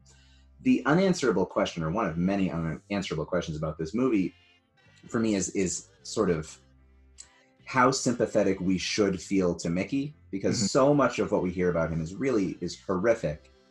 And so it's kind of a testament to the the greater horror of the golden fang that that you should have this character who is as just just horrible as Mickey Wolfmann, Mickey Wolfmann, and then still feel this tragedy and this sorrow as he is you know reprogrammed and body snatched and like how horrible must this other organization be if you can make me sad that this guy yeah is is having his humanity taken away. Um, well i think that's part and parcel of the empathy of pta's works as i said again Mhm. basically anybody but jimmy gator can steal can steal your heart in a pta film they really they really can and i'm not saying that i don't want to make the argument that mickey wolfmann is a sympathetic character and that like you should mourn the loss of this pillar of humanity but i think what is so sorrowful about this sequence is that this was a horrible human being a despicable human being who very late in life was still capable of reaching uh, uh, uh, what did Humbert Humbert uh, or Nabokov call it about Humbert Humbert in Lolita, a moral apotheosis, where he was going to come to a moment of realization of the wrongness of self and try to make amends. And Mickey actually did try to make amends. Again, this doesn't make Mickey a good guy, but the fact that the thing is so despicable that they would prevent the potential redemption of a human being as well as as well as all of the goodness that would maybe not suffuse Mickey, but would radiate from his choice of goodness. All this free housing for hippies who, who can't afford to buy a home in Southern California. I don't know if you know, it's a little pricey to live out here. and I'm sure it was still pricey for the day in, in 1970. And this is an organization so brutal. The way that uh, Shasta describes Mickey's brutality with her in, in in the in the scene that follows, it, it- I like how you brought up that that wonderful line in the book where it's like there's the thing that you think is the mob that's not even really the mob and there's the mob behind that and then the golden thing is the thing behind that. And that is so clear to me here where we we think we hear about Mickey being this brutal cold fast direct lover as described by Shasta but then there's this thing behind him that is so much crueler and so in so casually not even casually so hatefully indifferent on that almost Orwellian 1984 imagine a boot stamping on the face of forever power for its own sake scale that is absolutely horrifying and again i think what makes it so horrifying and what made me realize the depth of that horror is living in a year like 2020 where that's an average night on the news. That's not even a night. That's an average night. That's an average morning on twitter when you first wake up and you're like he said what okay eh, there's and again, I, I, I and I've also said this before. I don't think that this is PTA or Pynchon being particularly prophetic, and and and, and pontificating these things and seeing a year like 2020 happening and going, yeah, that's a sure goal. That sure is a golden fang year we're pre- predicting here. It's more the sad sorrow of recognition that not much has changed since 1970. The things that Pynchon was handicapping about 1970 when writing the book in 2009 are still here there that the that toxin is still in the bloodstream and it's only gotten worse and that's why these moments now feel so horrifying uh, because we there is the horror of recognition in them and the, the the there is a horror of recognition because they they are still the same problems that we are having today. They are still the same things happening today and there still is and, and today i think that there is uh, and I, I know i sound like i'm, I'm wearing a tinfoil cap uh, there is that sense when you're watching the news and you see more and more people capitulating to a mindset that makes no fucking sense whatsoever. Uh, you, you can't help but look and go, Golden Fang got him. Like Mhm. we we have a group of people now who are politicizing the transmission of a virus through a mask, and and, and making it clear that that is an unacceptable thing to believe. And, and it's because they've been reprogrammed. Someone got to them they, they got to them. They got body snatched. And this is this is happening with family members with loved ones with people that we've known for years who who we've known to be intelligent and and and, and caring and kind human beings that all of a sudden you know are screaming i'm feeling threatened in grocery stores because someone asks them to cover their mask or cover their face during a viral pandemic. And again I, i'm I'm, I'm I'm beating the same drum here, but that's I see all of that in this moment. I see all of that when I see the humanity drain out of Mickey's face. And that's, you don't even actually see a drain. That's what's so horrifying. It keeps cutting to Doc's face, and every time it cuts back to Mickey, it's a different facial expression with less and less humanity. It reminds me a little bit. I know everyone likes to compare uh, Underworld. We'll call him Underworld PTA uh, with uh, with with Kubrick, but I, I always think in this sequence of uh, Dave going through the Stargate in 2001. You know, there's all those various. It'll cut to a bizarre alien landscape, and then it'll cut just to a freeze frame of his face screaming, and each cut back is a different expression of horror.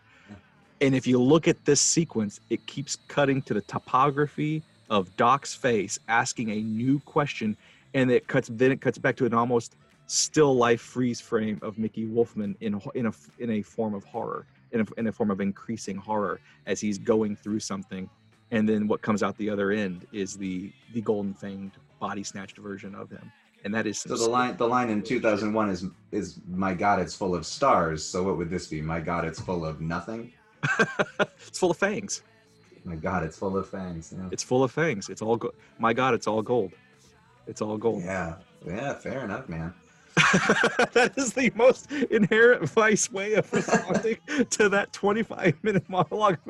Fair enough, man. Sure. Well, you know, look. most PT. That's how I know you've been reading a lot. That's the, most, that's the most PTA answer possible. When anyone is in an interview with him and they say something that, that you can tell they're so proud of and so smart, he'll just be sitting there going, well, sure, I'll take it. I mean, you know, on the day, we are just trying to get through the scene. I don't know, but that's fair. I like it. Cool. Sure.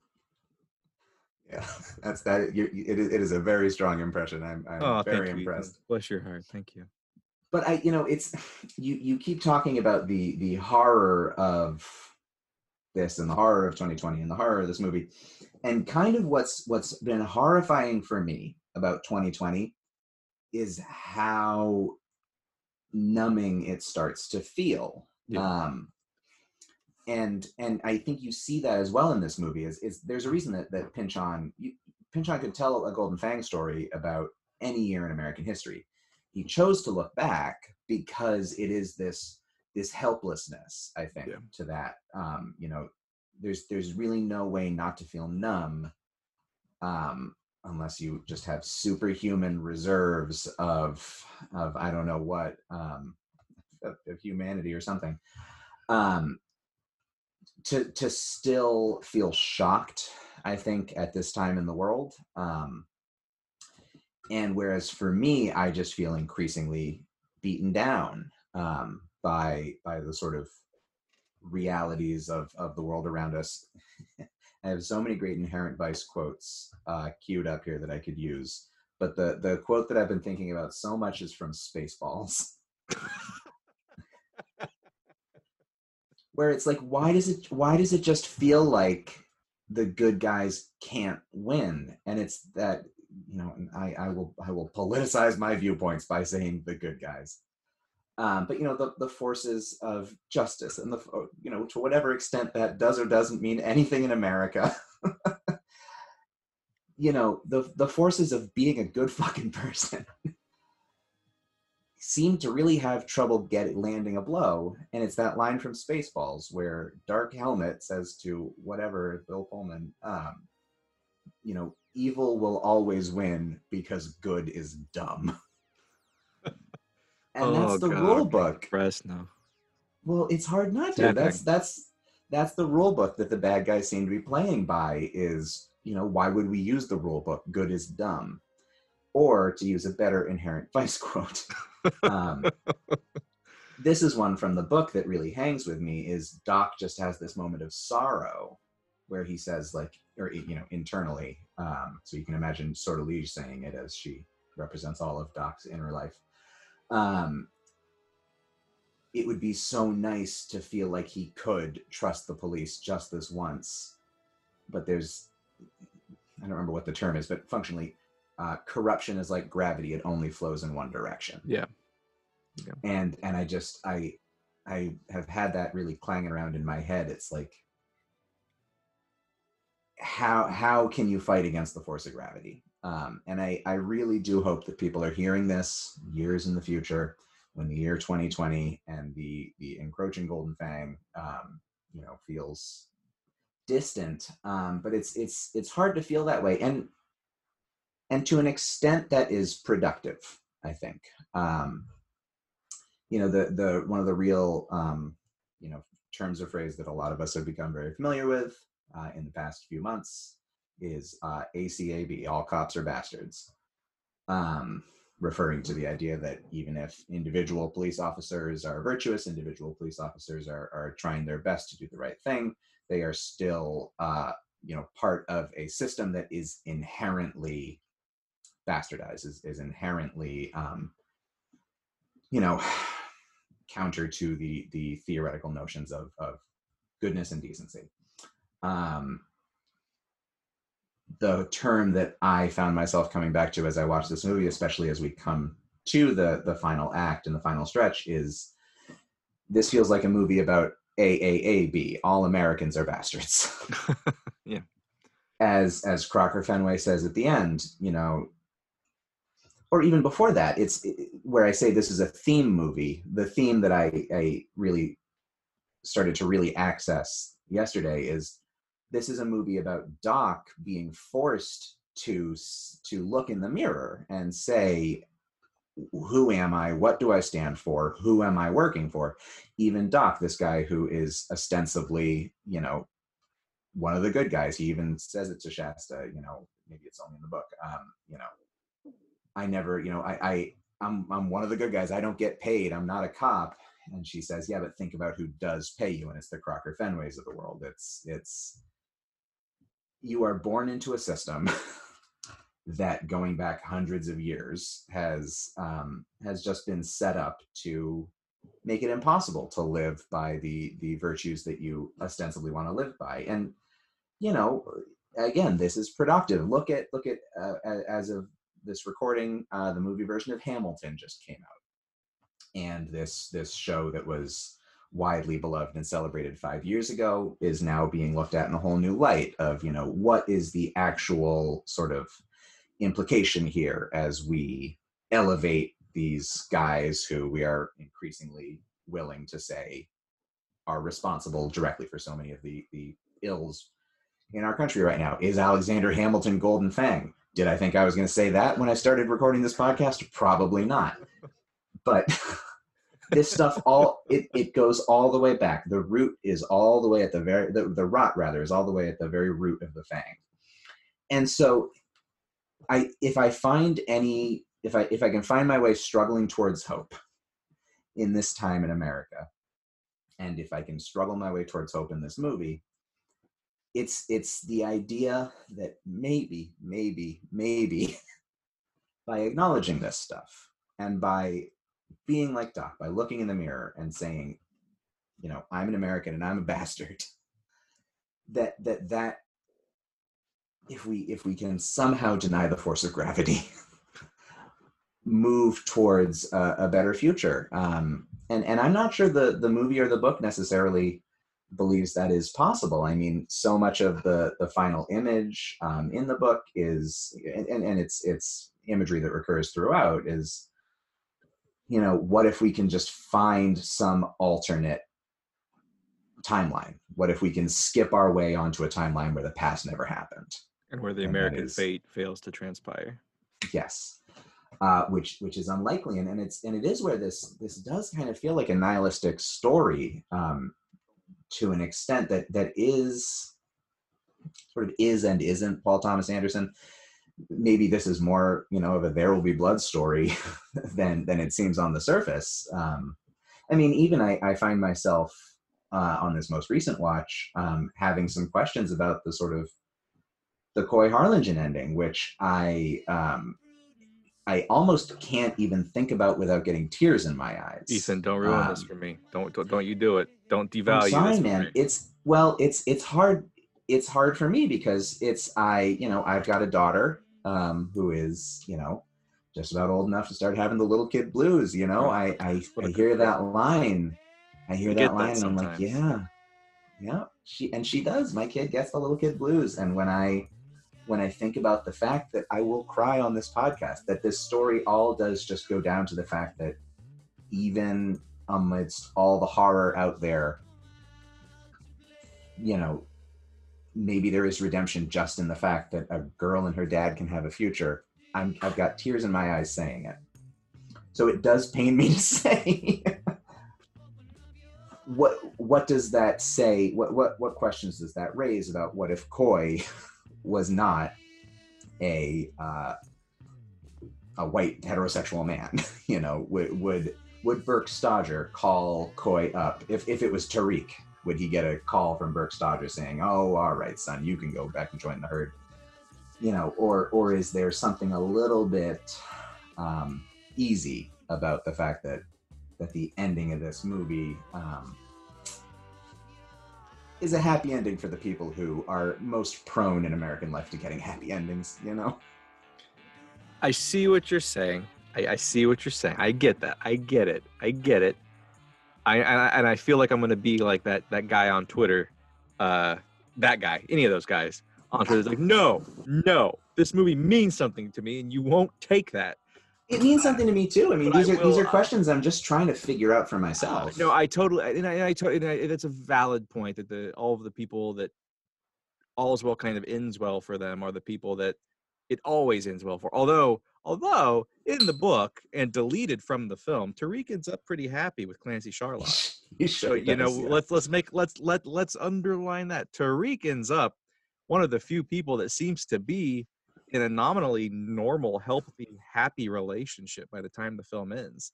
Uh, so well, and and one of the final messages of this this story, um, again deleted from the fucking movie, is that that Tariq and Clancy Charlock are are paired up by Petunia because uh, love is the only thing that will save us, which is a hell of a gooey center for a Thomas Pynchon book. Sure, sure.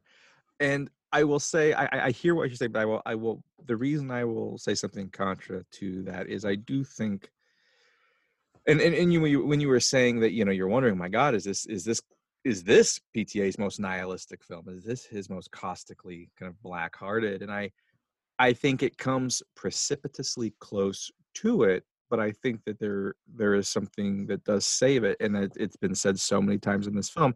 Is I think it it it began with Drew McWeeny back in like the fifth episode when we were first coming to Channel View Estates. It's that it is the in a time of total moral chaos and darkness it is the little decencies that can matter and can be redemptive regardless of their source it maybe it doesn't matter if it comes from a mickey wolfmann or if it comes from a doc maybe what matters is that the effort and the and the attempt and the the the hopefully still existent uh, human impulse towards some kind of decency for decency's sake for the righteousness of it, not for any kind of redemption, not to save yourself, but and as someone who's read, who's as an editor has read my bullshit uh, for Brightwall, uh, there, there, if there's one thing that a lot of my work keeps circling back to, it's that uh, uh, that capital O, capital G, capital T, the the person who wants to be in service of one good thing. If they can point to that good thing, if they can have that in their back pocket, it's all been for something. And and maybe if it can be all have been for something even if it, everything feels meaningless now you can point to them and go i got that. It mattered. I mattered. And i did something that mattered. And now the people i did that for they matter. They're able to have that thing that matters even if i don't get it. And i think actually uh, and i think that to me is what so much of this film is is that it's that we're not going to get the good thing. But if we do something and if we make a sacrifice the, the next person in line might get the good thing. And i think that's something that matt touched on in his episode when he was comparing so much of this film to the new testament and comparing we're, we're going to get heavy here comparing uh, doc to a jesus figure in a lot of ways doc's not going to get the happy ending. Doc doesn't get a happy ending but he makes a sacrifice he instead of making a deal with the fang to get all sorts of money for the heroin that he returns or to totally extricate shasta and be like you leave her alone. Stay away from my girl. Help us out. Instead he he sacrifices any kind of material gain and he could have a lot to make sure that one little girl doesn't get the little kid blues for a couple more years. He knows that it's inevitable she's going to get him somehow some way but by forestalling them by doing this good thing i think he he understands he learns that that's kind of what it's all about i think he spends the first 90 minutes of this movie like us thinking oh i'm supposed to be i'm supposed to chase after this dude this mickey wolfmann that that's that's that's my job here and there's a moment of disgust when he's throwing down the LA Free Press uh, next to Denis after in a little epilogue to this sequence. He's sitting in the cafe and there is that uh, that is that there's that horror movie moment. Yet another one where there's a picture of Mickey Wolfmann like cutting the the ticker tape in front of the the uh, what is it the Kismet Hotel and Casino that he's that Mickey is now obviously going to be the front for for the FBI. You know, we saw agents Borderline and Flatweed sitting outside his bungalow, and uh, we've had Sanch tell us that this is exactly what the FBI that the, the FBI is working with the Fang. The Fang's going to reprogram Mickey, and all the millions he was going to give away, the FBI is going to inherit to buy that that that thing on the strip and and spy on the mob, the the thing that we call the mob there. And Doc throws the paper down and he walks away in with this just look of sad disgust on his face. And i think it's the sad disgust of a guy who realizes like we're re- slowly realizing it's a guy going oh this was never the thing i was supposed to keep eyes on. This this was never the thing i was supposed to save and i think it's him realizing there's something else i could be doing. And i think it's a slow realization. There's this scene there's the moment where he realizes that shasta is not the woman that he thought she was and he's realizing i think in this very next scene he's realizing oh i'm not even supposed to be chasing her. I wasn't supposed to be chasing wolfmann. I wasn't supposed to be chasing shasta Fay. and what happens right after that he has that scene with sort of Sortilege where he's like i'm working myself into a brain freeze here Lige what am i supposed to do? And she asks him what's going to stick with you in the middle of the night? What's going to wake you up? And he says it's the little kid blues. And this is a very very long-winded late night way of saying I think you're right to a degree. I think there's a lot of darkness and nihilism in this film, and I think that both the film and the character of Doc teeter very close to the edge of falling in uh, to that golden fanged mouth. But I think the thing that stops Doc, it doesn't matter that Crocker Fenway was his first client. It doesn't matter that he's tainted the way Inherent Vice is tainted by Steve Mnuchin uh, for financing the fucking thing. It's that you know what, I can still do something good. I'm not going to get a happy ending. It's not going to end well for me and Shasta. This don't mean we're back together. But god damn it, I can put one thing right. I can put one thing right. And I think that if there is any kind of something to this film, if there is any kind of Bob Downey, it can't be a bumper sticker, but it can be something to this movie. I think it is that. I think it is the little kindnesses and the little decencies in the time of Golden Fangs that there's that. that that's all there is. That's all there can be. And it's the it's the acceptance of that that there is going to be no big win for the good guys, you know, because goodness is dumb. Because goodness can't because goodness is dumb. Goodness doesn't get to cheat. Goodness doesn't get to win uh, goodness doesn't get to land the the KO, but it can do one good thing. You know, it's it, I always I always connect this this uh, this film to the line at the end of uh, the first season of True Detective, and uh, Rust Cole is all pissed off that they only got the one hillbilly murderer and they didn't get the whole death cult. Uh, and I love that uh, his partner Marty says, "This ain't that kind of story. We got our guy. That's the best. That's the best you can in this world. That's the best you can hope. We got our guy." And ultimately, that's what Doc does. He gets his guy. And I think that the fizzling away of the Mickey Wolfmann plot here, and then the mystery of where is Shasta, and you know the scene ends with him going, "Mickey, where the fuck is Shasta?" The very next scene, she just kind of ambles into the into the room, like the the that that mystery just just melts away too. And I think it's the realization, oh, it was never any of these. I got to go after my guy and it's that it's that realization that it's the little thing and that the resignation not just the realization but the resignation that that little thing is going to be all that you get. And that's my speech. That's my time ethan. There you go. I'm going to push you back towards nihilism just for a minute god I, damn it. Let's have a happy ending here. Well it's there there is something though i think to this idea which is that that nihilism the ending of this movie pushes nihilism so far that it almost breaks through to a sort of optimistic grace, which is there's this line that I wrote down yesterday because it had never really stuck for me before. Well, when Doc is doing the handoff, and Dina says, "How can you trust these people? They're like our, our ultimate Golden Fang operatives. This yeah. middle American family." Uh, Doc says, "Good people get bought and sold every day. Might every as well day. trust someone evil once in a while. It makes no more or less sense." Yeah. And there is something kind of like so bleak about that that it becomes kind of beautiful. It's like a Zen koan or something like that. There's yeah, something yeah. so accepting about that. That I find that actually to be one. I think it's. I don't know if it's meant to be a joke or if it's meant to be horrifying, but I find that to be maybe the most horrifying line in the novel, which is just you might might as well give it a give evil a shot. Why not? In this day and age, what's the difference? It's gonna yeah. be it's gonna it's gonna end in the same place either way. It's gonna end in entropy and despair either way. But I will argue again. I will argue again it will end in entropy and despair for our hero more than likely but the the, the possibility however that he will even be able to just briefly forestall that entropy and despair for another human being especially a child even though knowing she'll eventually get it somehow some way the fang will always win because goodness is dumb there is to me a nobility in fighting for the futility of forestalling that despair for a little kid just a little bit longer. Because what's what's the alternative? To let it happen now on your watch or to do everything you can just to hold it off for a little bit longer? God damn it because she's a kid and no kid deserves to grow up without her dad. That's what he you know he says that that, that don't sit right with me. That don't sit right with me. And i'm, I'm getting all i'm getting all emotional here. Um mm-hmm.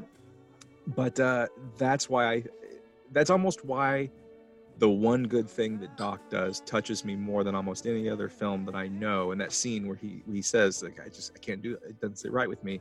And Sorley says, We'll go get him.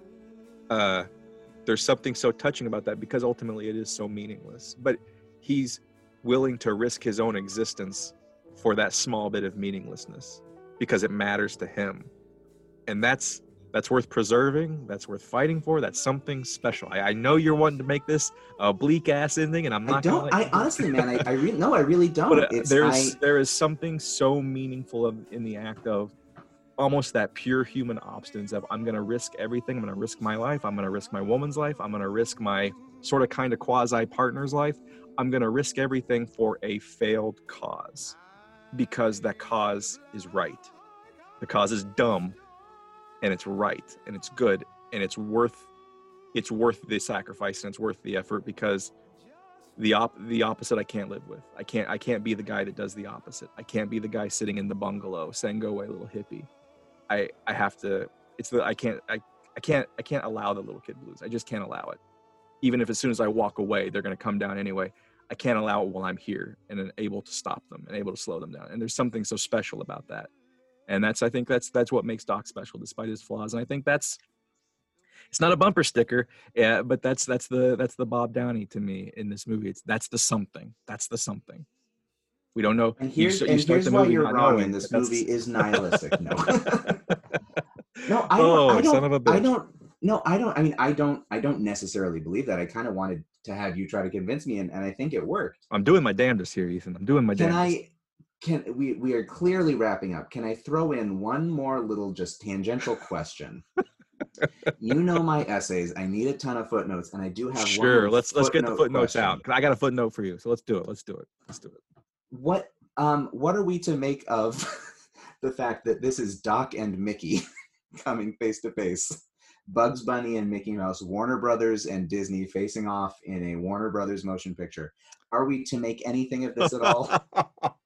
Oh, oh my god that just- never occurred to me that I pinch just on man pulled you from the most emotional place Oh possible. God, that. Well, you know what did uh what did PTA say? It's some of the most lyrical, beautiful writing in the human language, mixed with the the best dick and fart jokes you've ever heard.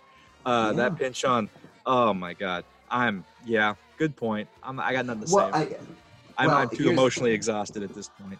Uh, but you know that's that- that's that I will say. I'll, I'll gotta say this. That's one of those things I had never noticed before, and now this scene will have a a newfound richness as I'm bawling my eyes out about the death of humanity and and the American dream. Uh, I will at least be able to go. Well, hey, you got Bugs and Mickey in the same scene. got Bugs and Mickey, and and Doc is sticking his head up from below, a very Bugs Bunny image, and oh and my the, God, the the Mickey this is some Space the- Jam shit. Yeah, classic. The the Mickey thing also is resonant to me with the Bob Downey to bring it all back around again. Is is there is something so poetically sort of golden fangy and painful about the fact that the son of this counterculture vanguard is now the sort of representative face Oh. of the Yeah. the the the the golden fang operation that is Disney in the age of Marvel. There there is something And- very painful about that. And who damn near starred in this film for a brief know period of time. hard to imagine. Yeah, as as Doc, and I, you know what, I I I can I I, I very much enjoy the uh the films of Robert Downey Jr. when he is actually acting, um, and not not just doing his weird self-image quirkathon. Uh, and but that said, I do feel like there would be not much separating his performance in this film from something like Kiss Kiss Bang Bang, which is perfect in Kiss Kiss Bang Bang, but that is not what this Good film needs. movie. That's Good not what this. That's not what this film No. needs. But yes, that's a that's a very good point, and I appreciate you bringing a very Ethan-esque footnote as we as we come to a close. Anyone who hasn't read Ethan's work, if you like footnotes, boy howdy, you're gonna love this man's essays. Um, and I got one for you. Nothing. Don't have to say anything to this. I just gotta throw it out. And God bless anyone who's still here listening to us ramble on into the night. But if you almost if, midnight you know- East Coast time. eh, you know what? If you're listening to an Inherent Vice podcast, you're down for rambling. Uh, while I never found, I was going to throw this out. and We'll get it. We'll get the hell out of here, and everyone go to bed. But I will say, while I while I, I never really found this film to be PTA's response to Altman's The Long Goodbye, the way I think a lot of people hoped going into it, and the way a lot of people still try to kind of fit it into that that uh, square peg round hole.